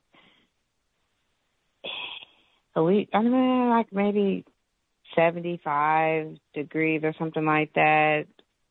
Maybe 82 yesterday. I think I looked at the little thing in my car when I ran to the bank and it was 7, 80 degrees or something crazy. But it wasn't that hot. Uh, it's a little tree. They have a lot of trees there too. So I haven't really been dealing with the heat. I've been appreciating not living there where all that in the air conditioning, no air conditioning, so I would be in the house like the UPS trucks, and I had to deal with it because there's no air conditioning, and I had to buy the, you know, the one just sticking the window It was awful, and I'm in there like you remember uh Harlem Nights, and when I was in put, the guys in the elevator or wherever you put them, and he had to. So that's how it. So I'm, appreciating that it's not hot, I guess, but I do want some heat. Um, oh, for the lady in Palmdale though, the was the UPS driver. Oh dear, and it's 150 inside of the truck, and she still has to work. I mean, I don't mean inside, but where the you know all those packages are. Oh, I hope they didn't have perishables or anything that can't take that heat in those trucks too, aside of the people. Oh, man, it's hard to survive. You got to do all kind of stuff and hope people care at some point. Man. And then if the air conditioner is broken, then you can't get the one with air conditioning. Oh, that has to suck. I think I would take the I would take the car and get the air conditioning fixed myself, and I don't know because I can't. Yeah. Anyway, um, my workplace racism. So, I've been telling you all about probably a, a slew of things, but there's um now well there's four me i know that's backward me the head uh five, the head um whoever the young man that's the head custodian, an older gentleman, I guess he's seventy years old. The Spanish lady said, and the Spanish lady and this brown dude who's on the spectrum, some spectrum, but you can tell. Yeah. Anyway, that's it. We're the only ones working there. Um, we're doing, you know, the guy, the young man keeps saying, don't work too fast. Just take your time and do, you know, the rooms. Take your time, do the rooms. And then I think recently he said, do you understand? Take your time. You take your time. I'm like, I understand. I, I hear you. I, I understand. I don't know if everybody else understands, but I understand. So the Spanish lady, because she's been working there six years as a sub because she didn't pass the test, because she didn't pass the test, she's a sub, and she been working there six years, you know, and you know, she hit all the schools, I guess, doing whatever, subbing. Oh my stars. So she's very bossy. Like she wants to be a head custodian, but since she couldn't pass the test, she's only a sub. So that kind of, you know, I know how to do this. I know how to do this. Oh no, head supervisor, you need to do this. No, you need to do this. Oh no, you need to do this. Well, such and such does it like this. Well, when I was working with such and such, we would do it like this. And so everything is always done differently because she's always got something to say, and she'll say something. He's doing it all wrong. He's doing this. He's doing this. So I remember um when we would get help in the beginning of the um the beginning of us starting um from other people, particularly this black guy. I know I was like, well, to do something, and and then I went to do something because she said to do something, and then he said something to me, the black guy, and I said, well, sh- I thought we were doing da da da da. He said that's what she said, and I said, oh. You're funny. I'm just, you know, okay, I get it. Because basically, he like she. That that ain't what the head said. So she don't care. She's still of she's very dominant and she speaks Spanish. So she speaks Spanish, the head speaks Spanish, and the old man seemed like that's all he speaks is Spanish.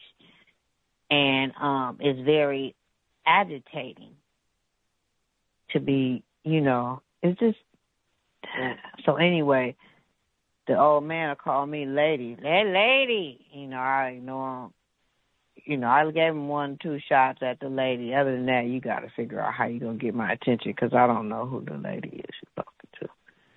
So then so he'll try to get my attention so I could uh move because I'm usually in his way.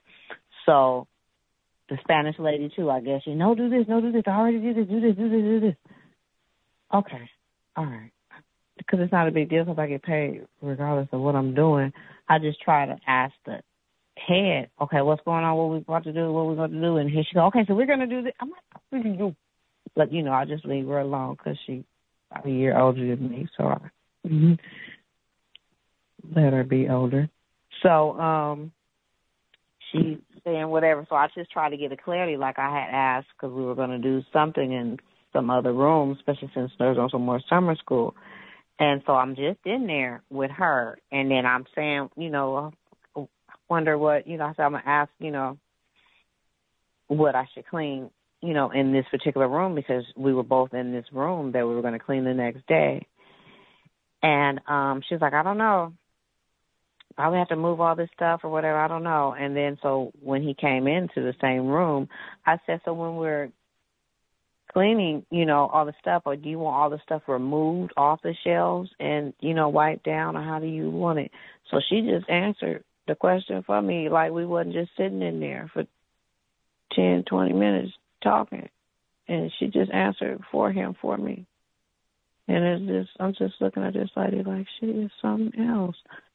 So then as he trying to explain, she'll cut it off and just explain it more. So it's just like two two head two head custodians but this one didn't pass the test. This is the little bossy one. So she's always doing. So anytime I'm doing something, she's doing. She's you know right there to watch us. So he's talking a lot to the guy in the older guy in Spanish. So he does his own thing, whatever it is. He speaks in Spanish. He don't. So you can't even talk to him. He'll just look at you, and he's usually talking to her. So they'll talk amongst each other, saying whatever they say. They even talk to the head in Spanish, and so say for instance I'm speaking to this guy, the head supervisor, she'll cut it off, cut me off right off. As soon as I ask a question, she's not even gonna let him answer me. She wants to start talking about something in Spanish.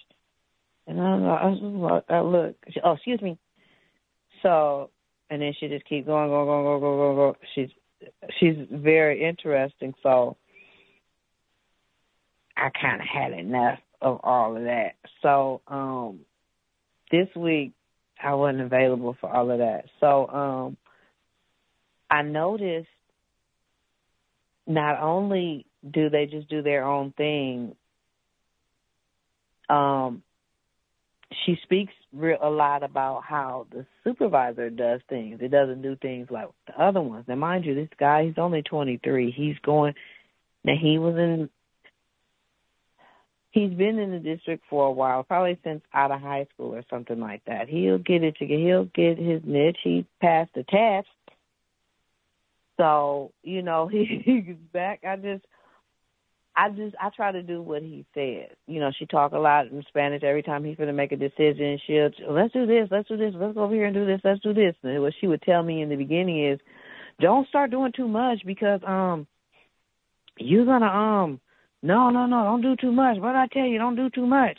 But I noticed she will do a whole lot after telling you not to do too much or me not to do too much, she'll do a whole lot and then in Spanish tell the supervisor all the stuff she did. So she said we were on a break because we'll get long breaks because we're working too fast. So the point of working too fast is if you work too fast, then you clean. So if we do everything at the school our, we're not finished until the 11th of August. That means what are we gonna do? There's nothing to do because there's nobody there. So you don't need all of us. So we would have to go help the schools that need some help. Somebody. Uh, So everything is a rush. Okay, let's do this. As soon as you get over here, did you do this? Did you do this? No, I didn't, because we have time. This is Spanish lady. You? And then excuse me, lady. He's everywhere doing with his old man. He can't do. You got to be, you know, this old man.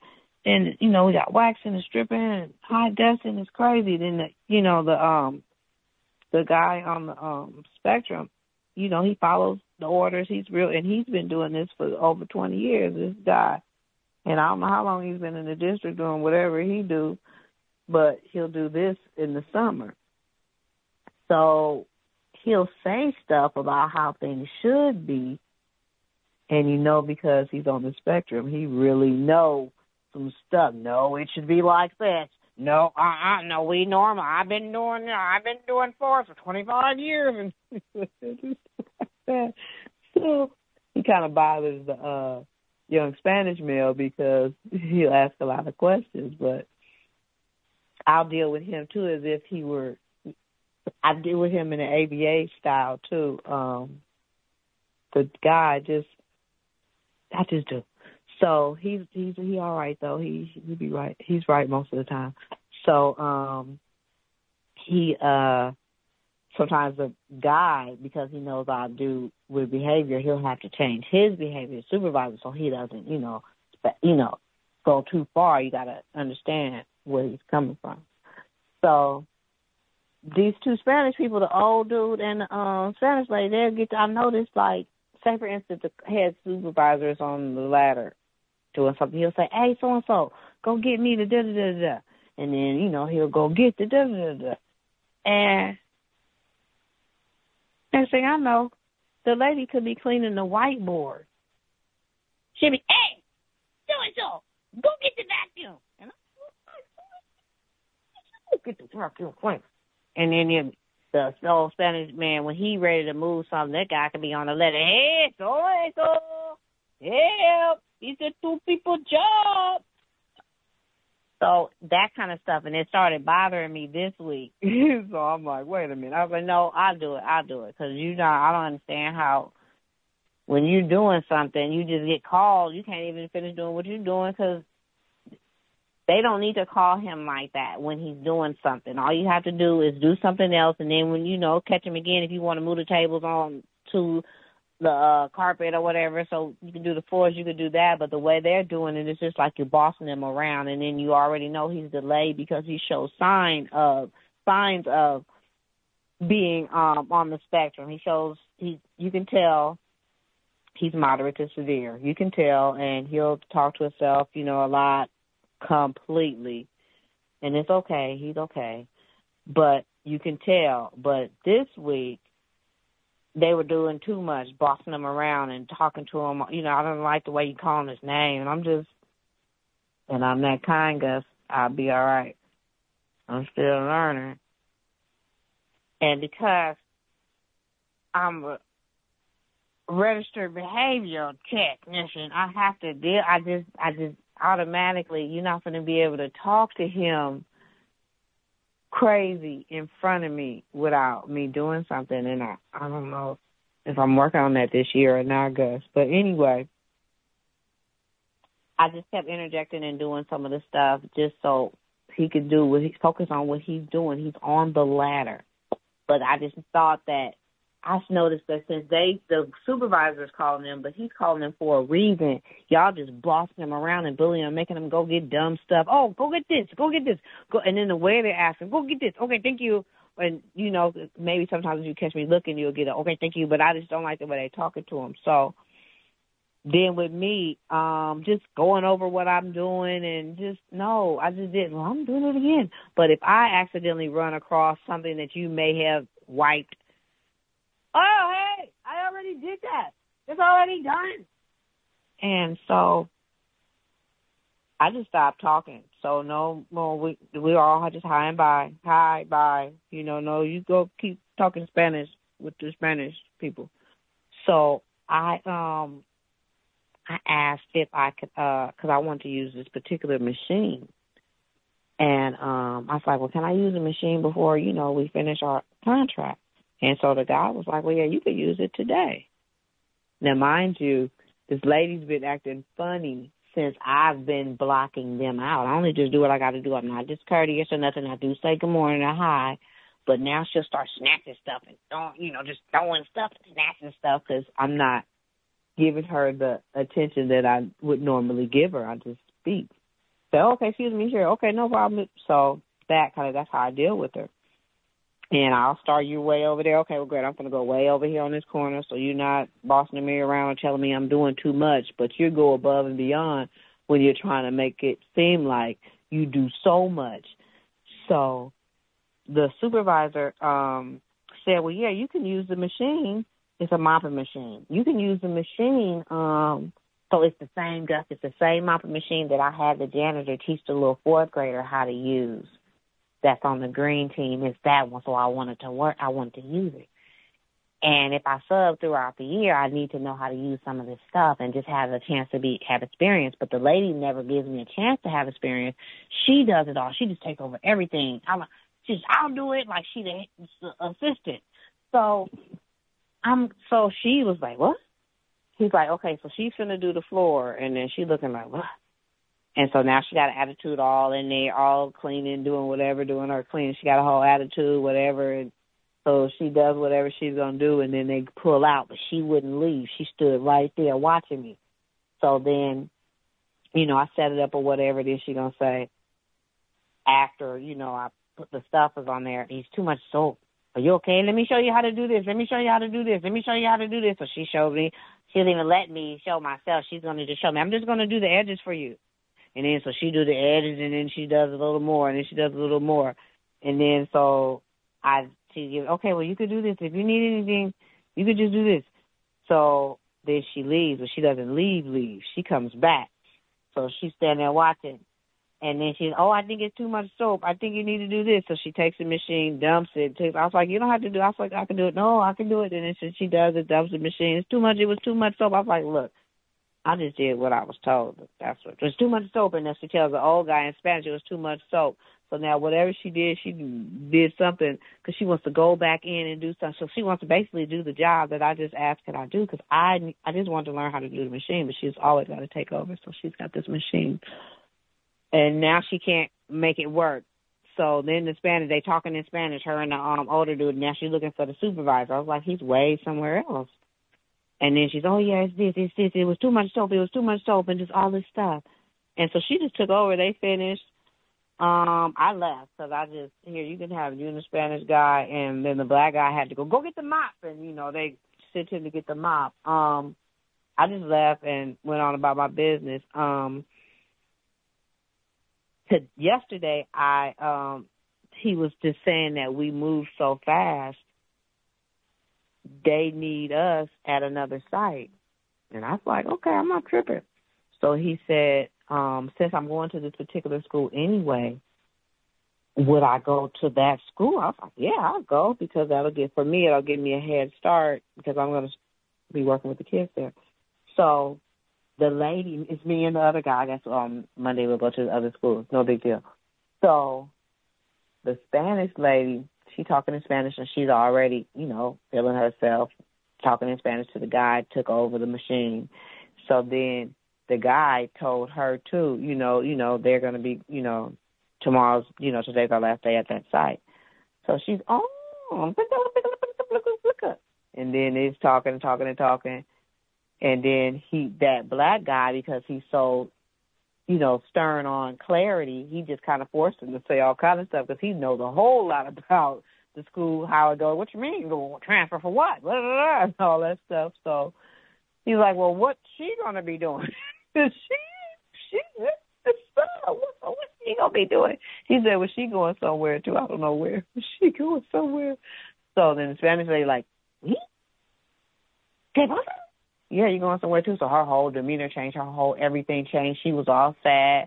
So now she looking like she lost her dog.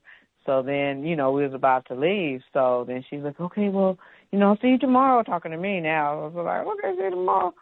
So today, you know, which was a day, so she's talking. She's a little. She she thought she wanted to do the inside bathrooms. We had easy jobs, uh, but he sent her outside. She's like, outside me? Yeah, you. You're gonna go do the ones outside? Come on, we gonna do the ones outside. She gonna do the ones in here and the principal's office. I want to do.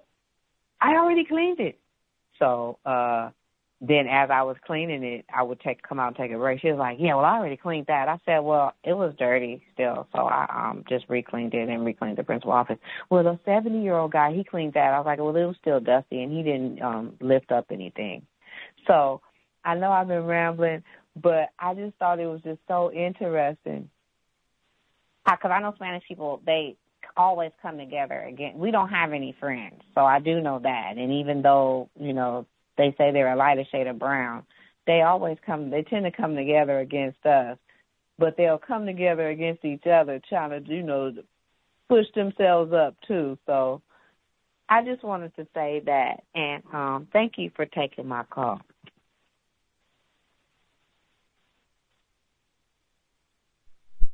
Wowzers. Much obliged, Bay Area mom not suffering from the California heat. Um, and she she even said I was gonna make sure to get that in. Wow, she took the point right from me. Uh, good job, Bay Area mom.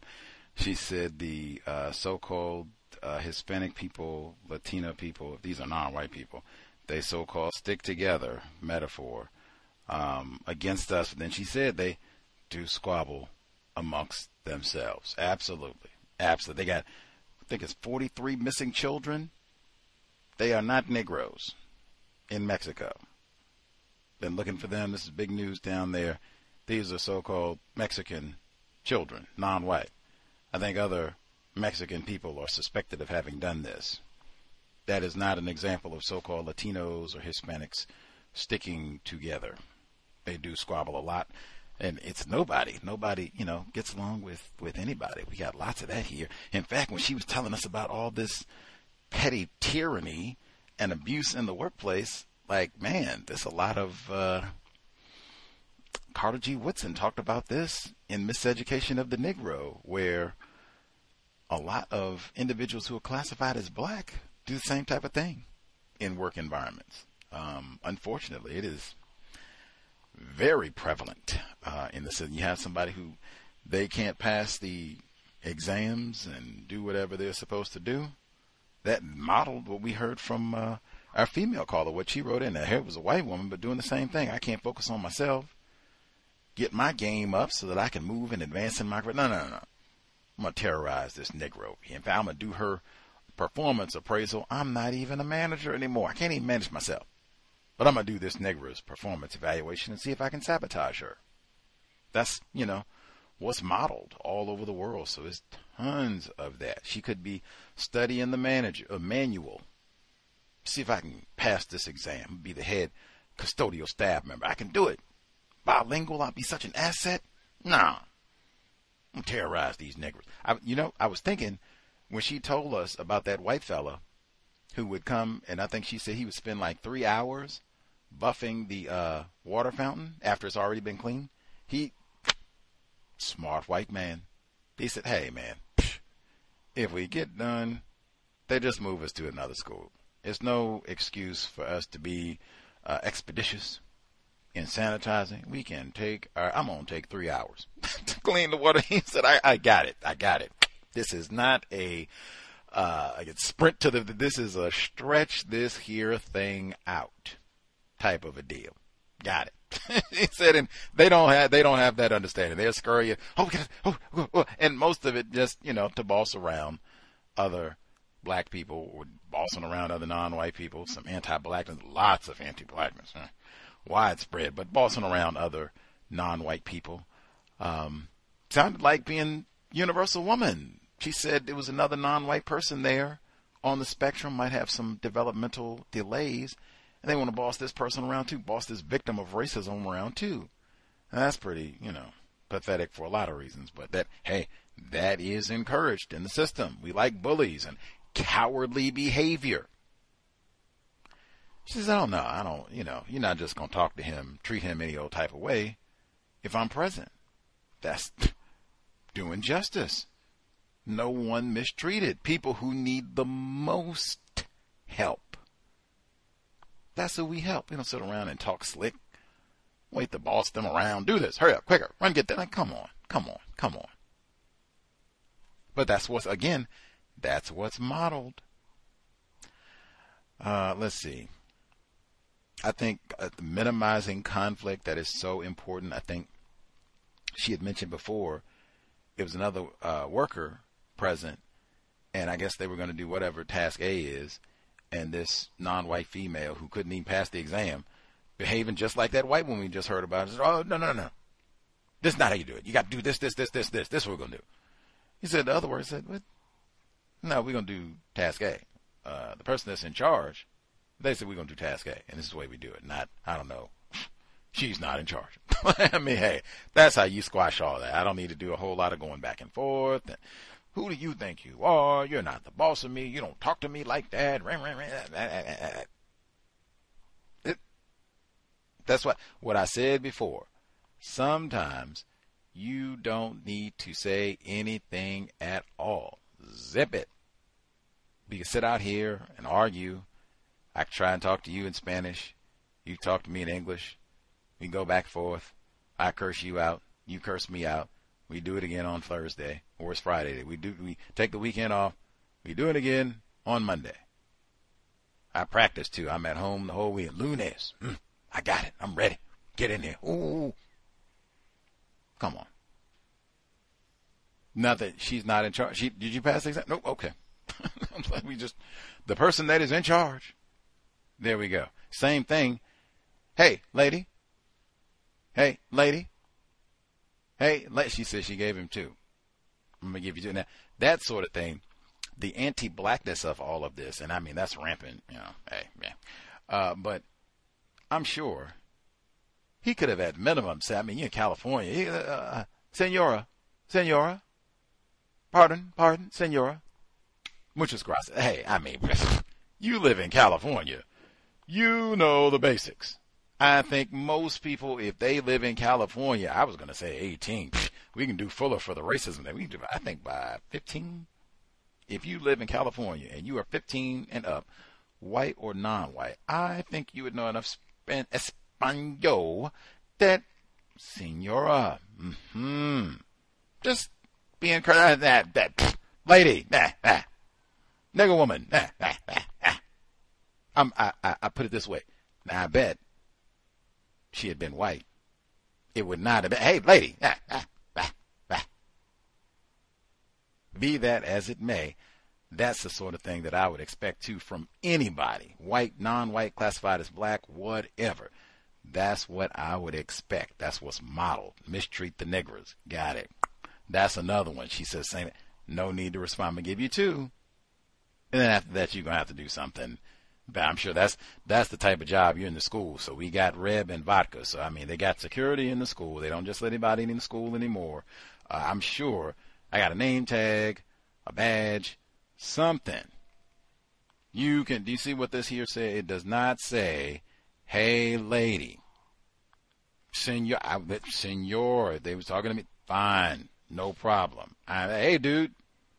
Hey, dude. That is not. Come on. Come on.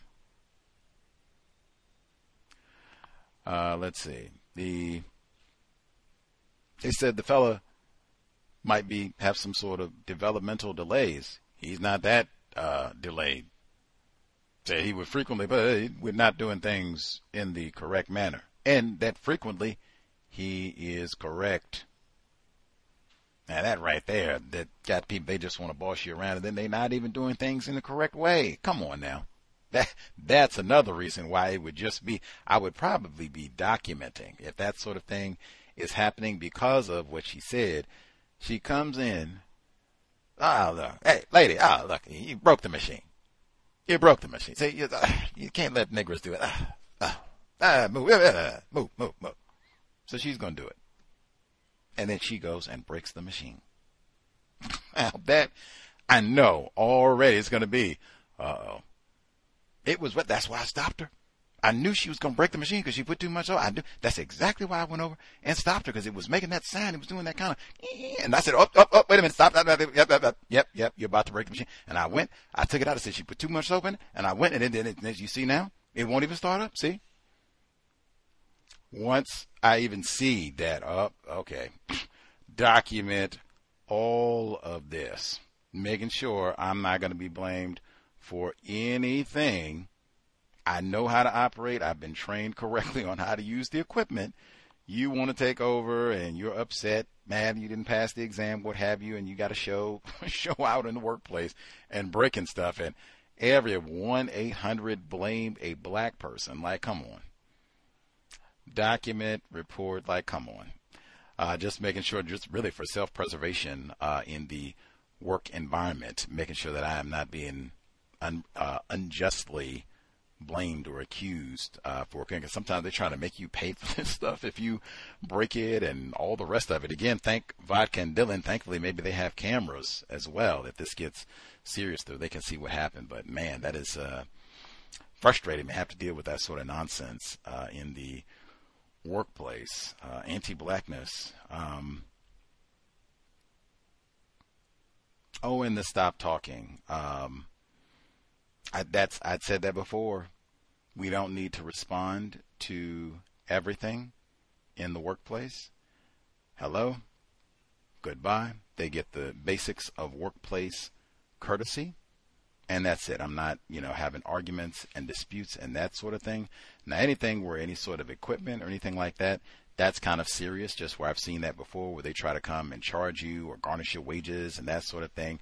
That's the sort of thing where I would, you know, I would always take that really serious because sometimes they can even wait uh, a day, a week. What I said before, they'll wait a week, month, sometimes, and then they'll come back. Like I said too, they have video cameras too, so all of that I would take really serious. Uh, I would just make notes of exactly uh, what transpired, uh, what I was doing, what I've been trained to do, then what she did, observations about what she did if it was incorrect, and how she operated the machine, if it was operating for a time period and then it stopped after she was operating the machine, it was working fine when I all of that. I would log all of that down, get it recorded, uh, just because I can. I have seen where in workplace settings like that, where white people and even non-white people can be very um, miserly when it comes to property damage in the workplace where oh yeah we want our it's got to be repaired we want our nickels back. Like that somebody's got to pay for that. We're taking that out of somebody's check. I've seen where that can be very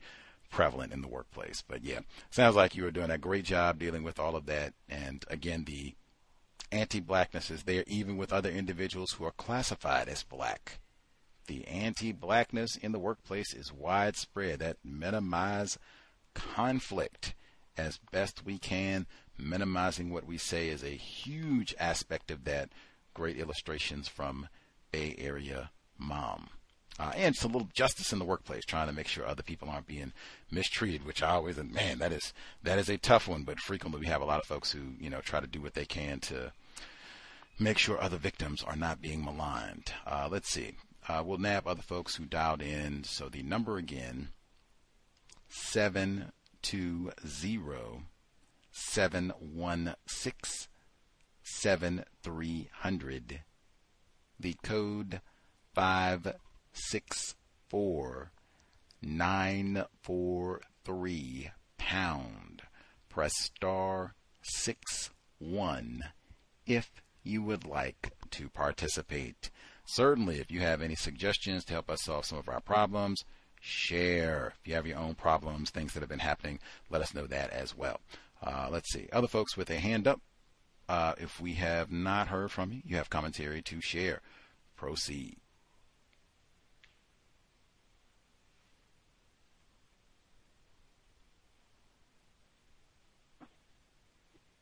May I be heard?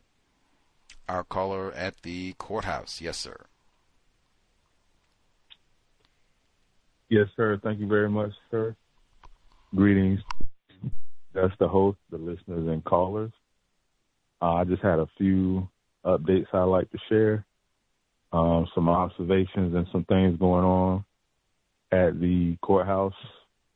Um, the first one I'd like to share is I know I've mentioned that the uh, the Civil Family Justice Center, like they call it, was built in 78. So I wanted to say that because the foundation, um, what they call a basement, I I discovered in the filing area where the 1996 uh, files are.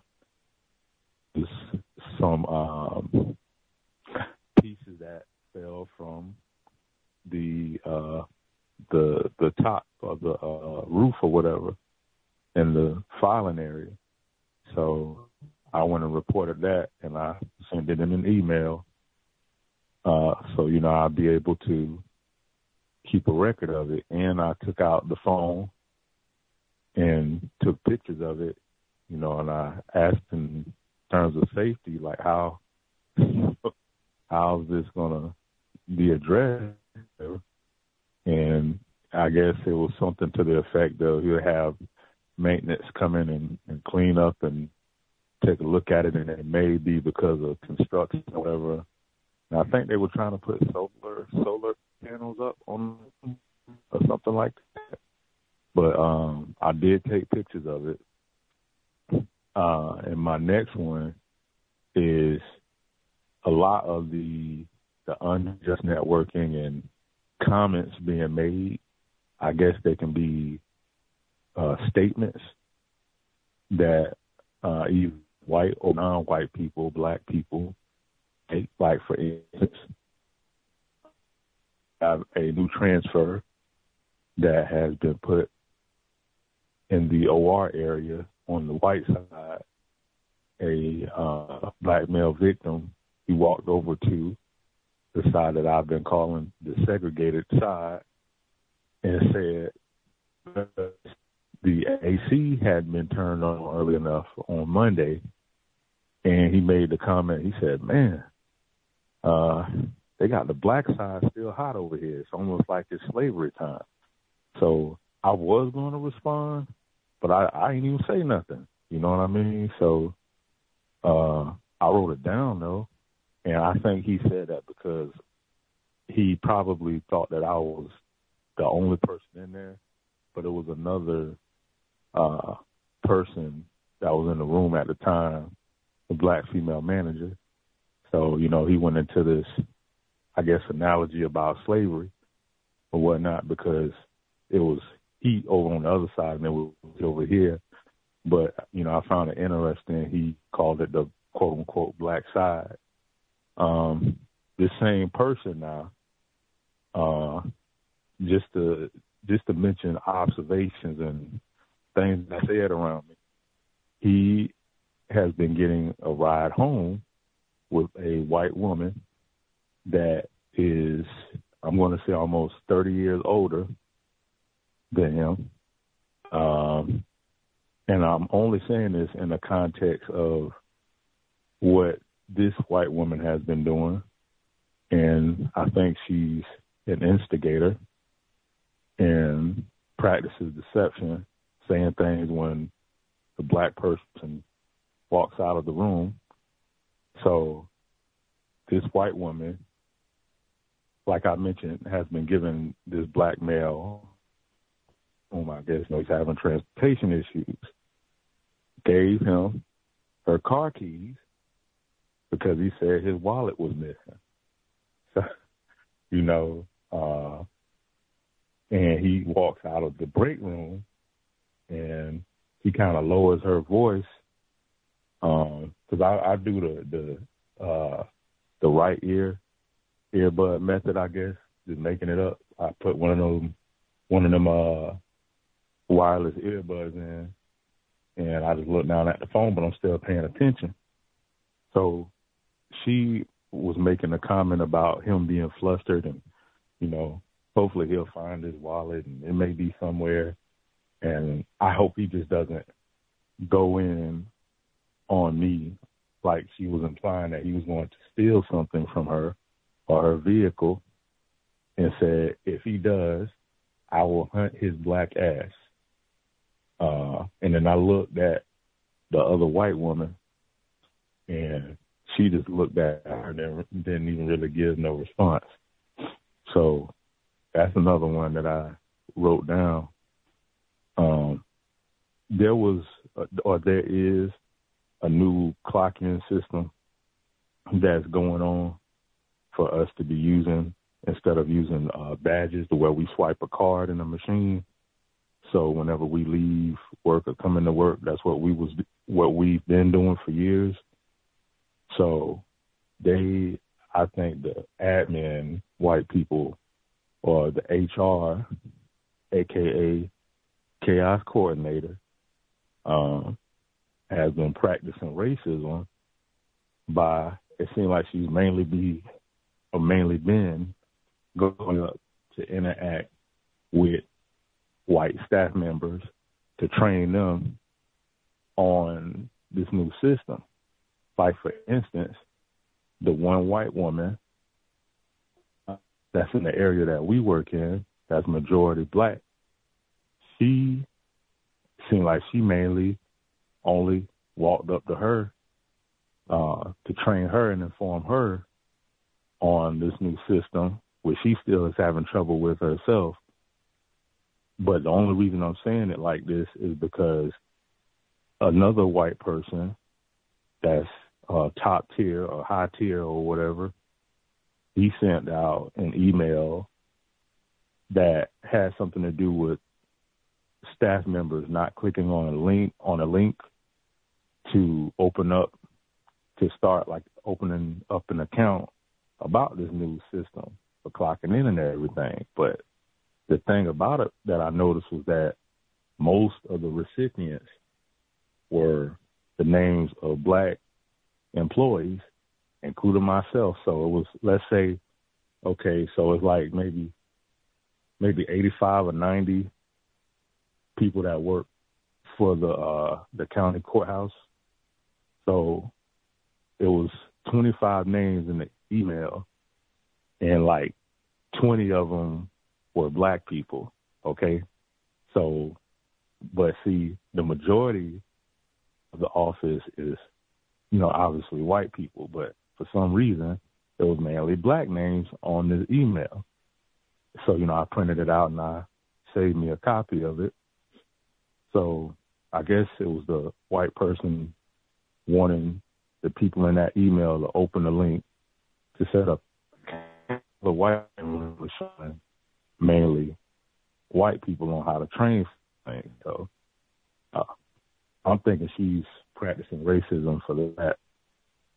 So I pretty much um, learned or trained how to work this new system with another race a manager, and she even made the comment and said, "Well, you know, sorry that we didn't really get too much help and assistance." So she's still going to ask the white manager over the area who really doesn't seem to like coming over to the black people on on the black people side. So uh I just wanted to share that and I had just one more there um trying to remember. There was a comment that once again by that same particular white woman saying that this black female victim likes prissy those you like those prissy white girls don't you? That's that's what she said. And was mocking a white customer for being hot and sweaty and she said she's a real one or whatever that meant i just think you know she just still practices racism and makes those comments because I think she realizes the victim is confused. Uh, and other than that, that's all I have to share. Thanks for allowing me to speak. Dang, that is uh, wow. Not sure how to. dang, you like those? That's so unprofessional. Like, dang, we're at the courthouse. That's like, wow. She said this to a customer who came in. Like, I bet you like those prissy white girls. She she said it to the to the coworker, coworker, another black person that's that's in the area, and she was speaking about a, a white woman that had just left the area getting her coffee. So that it, it definitely was uh, tacky and tr- Wow. Dang. That is, uh, man. so, wow. I would write that, that, now that one is, that is a great illustration right there. No comment. Now, I'm sure you could ask a question. Why do you think I like those prissy white girls, in quotes? You could. Although I always think, especially for something like that, immediately just pull out the pen and pad. I bet you like those prissy white girls. That's it? Did I get it right? That's what you said?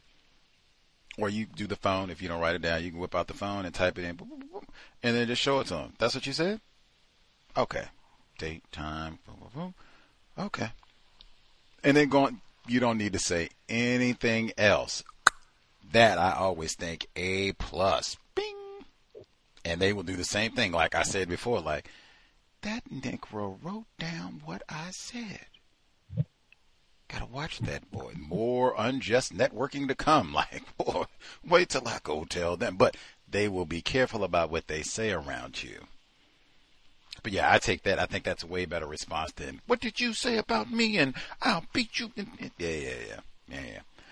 Uh, let's see. The man, what he said, he went down there in the the files from like 1996 and all. I was thinking he was going to say he found something noteworthy or I don't know the archaic files or whatever, and he said like the ceiling was falling, like literally chunks of the ceiling or for like, dang, like, uh, yes, safety, as I, I said before, that frequently that will be ground one or the top priority for your counter racism effort and often your own personal safety. Now, dang, I was not thinking uh, the ceiling might be falling on your head in the workplace. That would certainly qualify as a safety hazard. Great. He said he sent an email. That way you have electronic documentation. Date, time, did they respond? How long did it take to respond? What was the response? They're going to get to this and clean it up. I would think this is beyond like a sweeping issue. I mean, it would seem like it would be more than a sweeping issue. Um, Maybe let's make sure that no more ceiling will be falling on our noggin. We already got enough problems with brain damage. Uh, do not want to worry about uh, the sky falling when we go to retrieve court documents. Maybe just something to think about. Um, let's see. Man, now he has been saying that's well documented. He's been calling the often understaffed Negro side of the courthouse the segregated area for years and years and years. They might as well call it that, like for reals. Uh, to have a totally random Negro coworker walk in and I guess just be blasted by the temperature, just like, oh my God, what is going on? Jesus, they got us. Is the AC on at all? Oh my God, it's slavery time. Oh Jesus, I'm about to have a heat stroke. like, wow, wow. That now that is also another one. Like, just write that one down. Slavery times back on the plantation. That's what I already said. Why is the AC not on? And I mean, even real talk, like that is a health hazard, man. That I, what did I say at the very beginning? I was not on here and chuck chuck chuck and, and oh, it's like we're on the plantation. Told I was not chuckling. People die because of that, man. You got people who have high blood pressure and hypertension, health issues and such, respiratory issues. And yeah, sitting around in that stifling heat, that could be a serious medical problem. And particularly, this is not Washington State or uh, Bay Area mom. She said they're having their typical uh, moderate weather, high 70s, same thing we got here. That's not Florida, north or south. That's not Florida. Have it just be stifling over there, and that bad. We're in the same building and it's like, oh my God, we have gone to prehistoric times. Do they have air conditioning over here? Do you have ice? Oh Lord, what is going on? Like, and I just got to run back across the hall to where the white people are. Oh, okay. Woo. Going around over here in my flip flops. Yes, got it frosty over here. Can see. Look at my breath. Now come on. Write that down. Man, that might even be an email too, because like I said, that's like that's not giggles. That's like serious health problem. Like, come on. Is that the way it's supposed to be? You have any white people that come over here and work and they got to suffer too because they're on the Negro side, the plantation, if you will? They couldn't get, uh, everybody couldn't get the same air conditioning due process. The way that they cool the rest of it is something uh, archaic about this part of the building where they couldn't get the same sort of central air cooling that everybody else gets. They couldn't even get you all the cooling suits? No. Anywho, uh, let's see. The, the, wallet was equally appalling as the heat. I'm, but sitting like,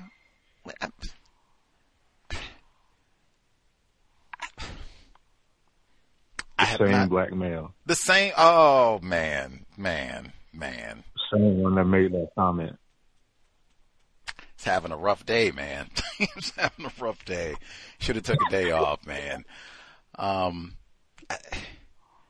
you lose your wallet. I mean, most of the time, if people lose a wallet, I do not hear people think this nigger is gonna go wild and rape and kill us. We got to hide. Ooh, I've not.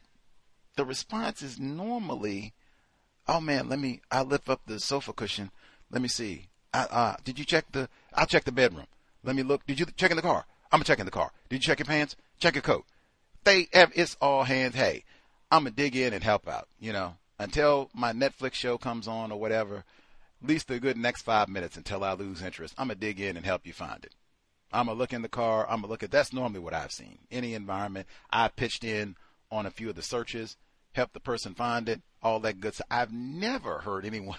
Oh my lord if Leroy doesn't find that wallet, ooh, ooh, I just I've never seen someone flip out as a result of losing their. That's number one. So maybe you know I haven't lived long enough. I know that is frustrating. I've lost my wallet before.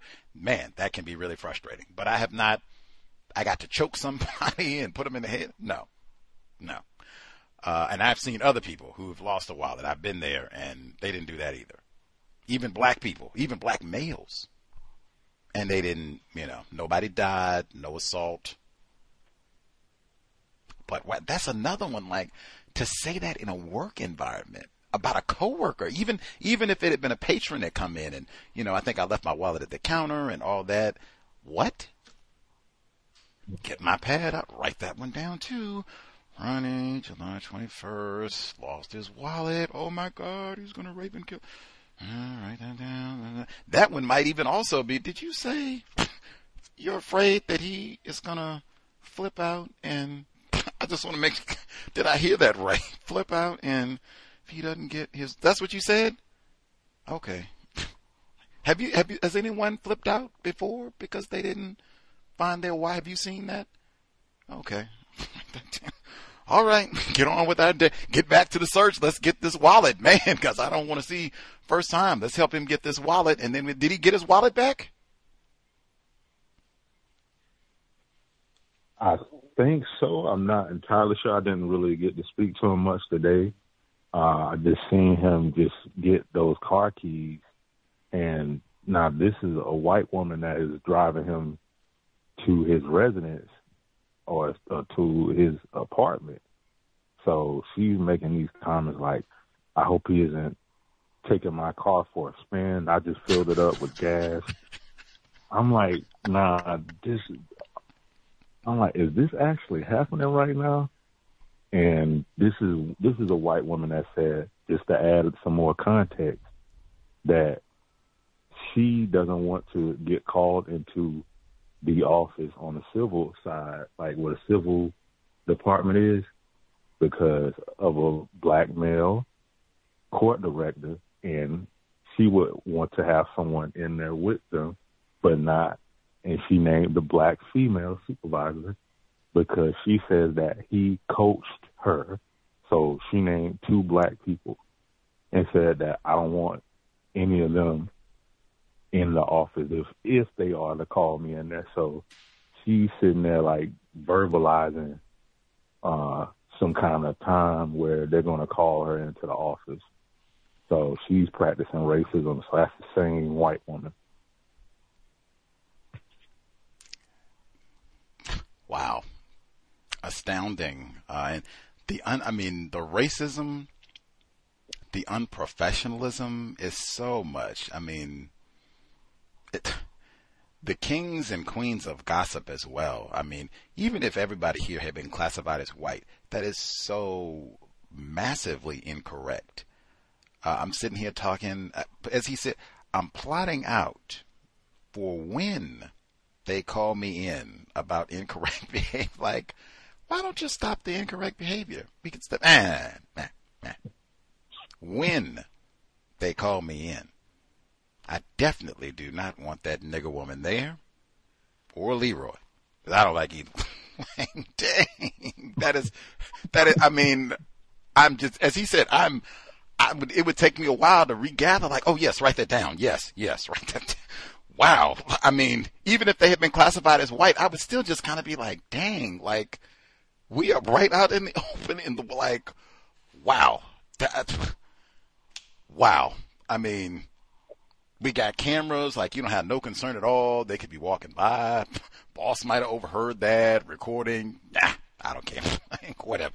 That nigga woman there, I do not like. When they call me in, make sure she's not like, wow. Let me write that down. Yes, date time. Don't like Leroy or Lakeisha. Don't want them when they call me in for my incorrect behavior. Date. I'm okay I hope they call me as a witness when they do have her meeting because she didn't mention me. So I hope they call me. I'll have records ready to roll. Uh, wow. I don't even, man. Uh, I hope he got his wallet back. Uh, and that right there, all of that gossiping, even if you have, I don't, I don't know this black male victim, so I don't know if he thinks of her as a friend or whatever. But even if you have a coworker where you all have whatever arrangement, relationship, rapport, where maybe you all carpool, ride share, whatever it is, uh, you meet outside of work, what even them suspicion, you should be thinking, even Brett? Yes. And Brett is not just a racist. Brett is telling racist jokes about you once you are out of earshot. Yep. Rebecca is telling racist jokes about you. What do you say? Man, old Leroy got my car. I know he's at the strip club. what again? I can't imagine just saying this out loud at work, even if they were white. I mean, somebody might hear this and decide to tell Leroy when they get back, even if it was a white person. They might decide, to, why did you allow them to use your car if you really think they're going to be up to no good? Even that, like, I mean, real talk. Everybody, I don't care what type of clunker you have, if it is a 1979 Pinto, ball tires, emergency brake doesn't work, doesn't go over 40 miles. I don't care who you are. You are not going to give your car to someone you don't trust. I don't care if it's a coworker, a family member. I mean, that's just not like, nah, Leroy, I'm good. I'm like, nah, nah, I'll give you a ride or whatever. But I mean, I don't think most people are just going to casually give out their car keys to someone just because we work together.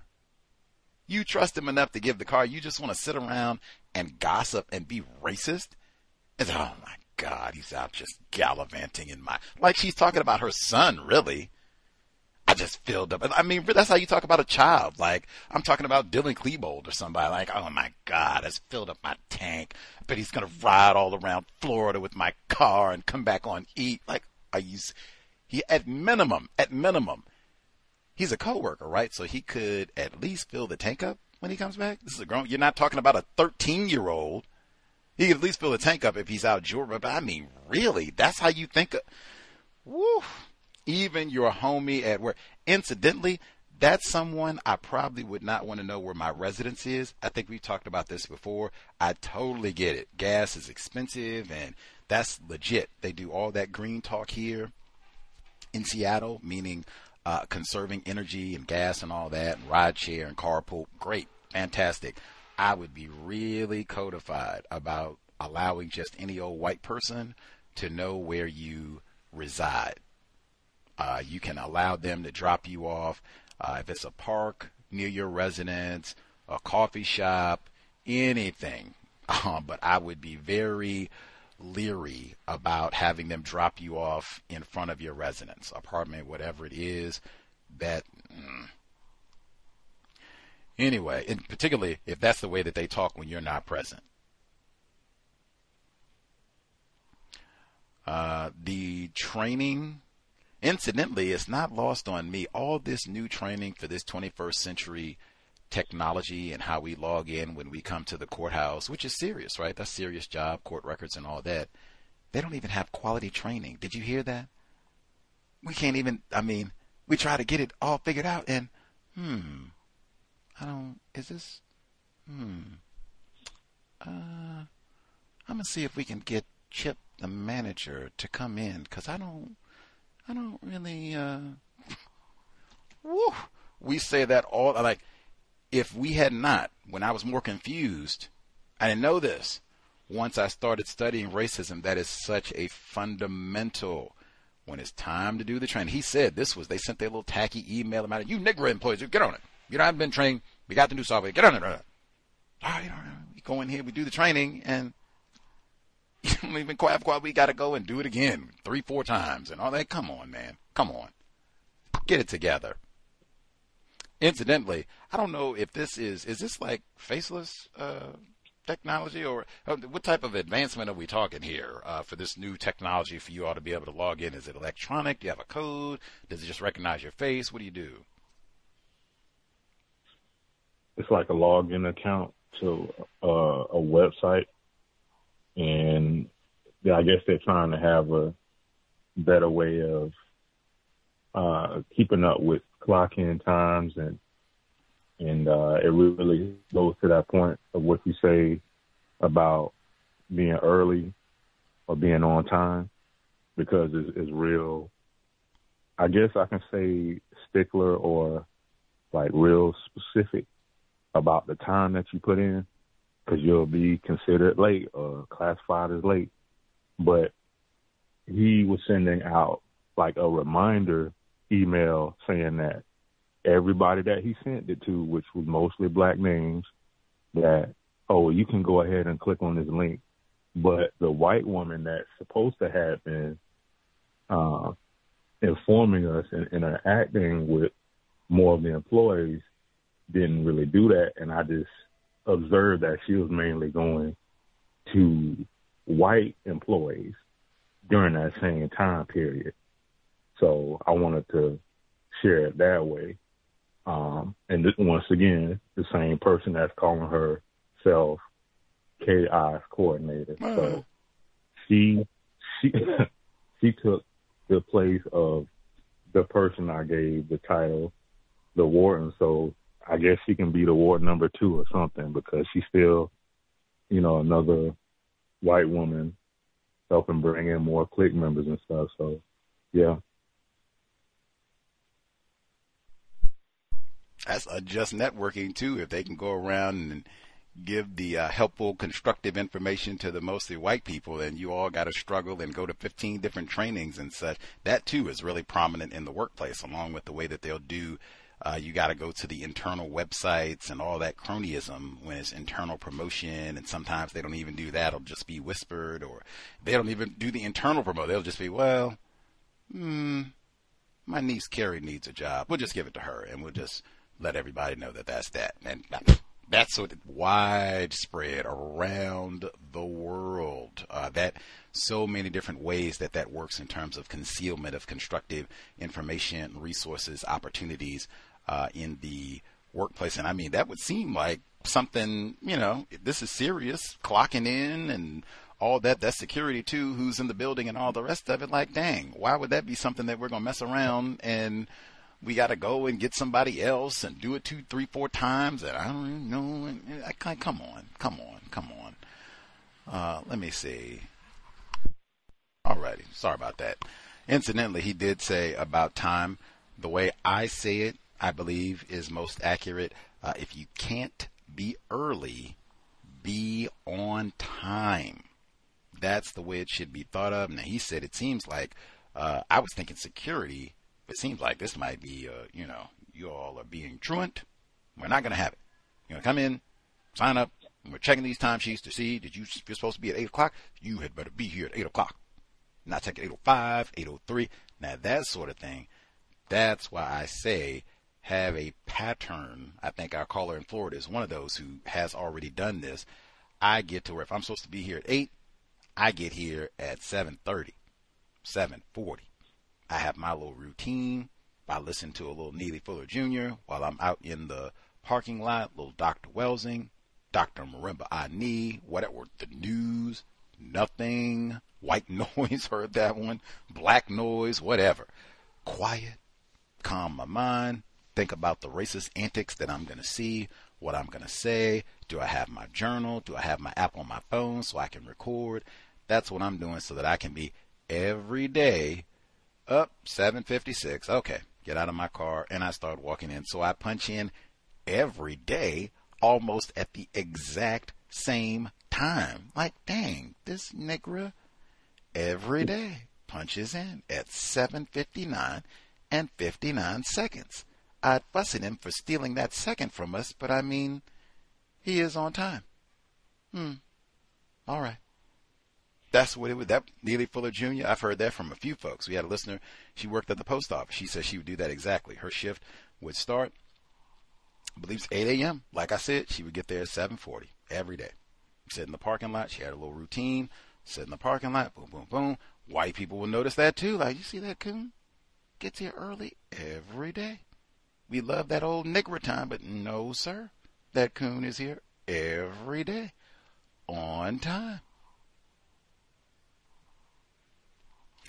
Especially you work someplace where they are sticklers, and even that I've found they have uh, they'll call it a grace period, G R A C E, grace period, uh, where we'll stick with 8 a.m. If you're supposed to be present at 8 a.m., they'll say you are not technically late until whatever that grace period is. That my word again, discretion. So the grace period, it could be five minutes, it could be 10 minutes, it could be unknown, where whoever the person white in charge who is going to be doing the disciplinary action, chaos coordinator maybe, they get to decide what the grace period is. So, you don't want to be one of those folks. You just come in willy nilly. I had to get my coffee, my egg McMuffin, whatever it is. The bacon was burning. Nah. I get here every day early. Not on time, early. Especially they got someplace like that where they're kind of telegraphing. This is because that's the sort of thing they might not even tell you today. They might wait. You could come in late, January came in late three, four, five days. February late three, four, five days. They might wait until October, when it's time for a raise, or we're looking at bonuses for the year. And like, oh yeah, see, you were late five times in January, four times in February, five times again in March. Like, yep, that is not management material, and that's going to impact your bonus. In fact, sometimes they'd be like, you're going to be fired because we do not. What he just said, we are sticklers about that time thing. And especially that can be an easy one. We want to get rid of some niggers. Let's pull out and see how many times Leroy's been tardy. Bang! Got to have people on time. Peace out, Leroy. Got to have people on time. Thank you, Keisha. Peter, yep, you were late three times. Very widespread. Be early, not on time. That way you're always clocking in. They have it on record 7:59 and 59 seconds. Let's see. Any other commentary folks want to make sure that they get in before we wrap it all up? We'll be here compensatory call in on Saturday. And we'll be here on Sunday. I guess we'll be here every day through Monday. Uh, compensatory call in tomorrow. Sunday, uh, I said this is our Summer of the Union Jack. We'll have a white guest uh, from England joining us uh, Sunday I guess afternoon, 3 p.m. Eastern, 2 p.m. Central, 12 p.m. Pacific. Sunday, irregular because our guest is on the other side of the world. Uh, and then Monday, we'll be back normal time slot, 8 p.m. Eastern, 5 p.m. Pacific. White guests only. Blistering summer of 2023 continues, but normal compensatory call in tomorrow, and then white guest early on Sunday. I hate those early programs, and I especially hate hate the early Sunday program. Like I really work to avoid that, but the UK guests, it's a uh, yeah, labor of counter racism. But Sunday early, looking for man, looking forward to that one. It should be. Hopefully, it'll be so interesting. It will offset my grumpiness about having to be up early for a Sunday and broadcasting, no less. I might even go to the beach for that one to broadcast, but looking forward to Sunday. Uh, any other commentary folks need to share before we wrap up today? Neutralizing workplace racism. Any other? Oh, I guess folks, everybody's satisfied. I guess folks are satisfied. Okay, doke. Mañana, 8 p.m. Eastern, 5 p.m. Uh, Pacific. We'll uh, rock and roll. Let's see. Okie dokes. We'll be here Saturday, 8 p.m. Eastern, 5 p.m. Uh, Pacific, and I'm trying to think. Yes, I already said about Sunday. Much obliged for the folks chiming in. Hopefully worthy of your Friday evening. Stay safe with the heat. Um, no joke. If you work, especially if you work someplace either where they do not have AC or they do not use it, I guess on your specific side of the building. Be safe and maybe self black self respect is speaking up so that yes, maybe we haven't had heat problems before, but we do now. Safety needed. Make sure we are not being uh, the young lady. Make sure I get her name in again. Renika Turner. She did not pass away. Eugene Gates Jr. He did pass away in Texas earlier this uh, last month. It was June last month. Uh, Renika Turner did not pass away, but you do not want to be her riding around in 110 degree Fahrenheit heat, ready to pass out and all the rest of it. Like, come on. Or having an accident where you can't really pay attention to the road and all the rest of it. Mean, safety, safety, safety. Creator, we ask that you help us remain patient with other black people, victims of white supremacy we ask that you help us remain patient with ourselves. remind us to demonstrate the highest levels of black self respect at all times, in all places, each and every time we are in contact with another black person. It has been time. Replace white supremacy with justice immediately.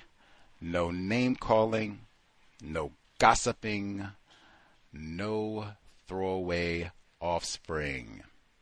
Cal signing out. Thanks all for tuning in. Nigga, you so brainwashed. I'm a victim, No brother. problem. You're a victim. Man, I'm a victim of 400 years of conditioning. Shut up. The man has programmed my conditioning. Mm-hmm. Even my conditioning has been conditioned. Judy was boring. Hello. Then Judy discovered ChumbaCasino.com. It's my little escape. Now Judy's the life of the party. Oh, baby, Mama's bringing home the bacon. Whoa, take it easy, Judy. The Chumba life is for everybody. So go to ChumbaCasino.com and play over 100 casino-style games. Join today and play for free for your chance to redeem some serious prizes. ChumbaCasino.com. No purchase necessary. Void where prohibited by law. 18 plus terms and conditions apply. See website for details.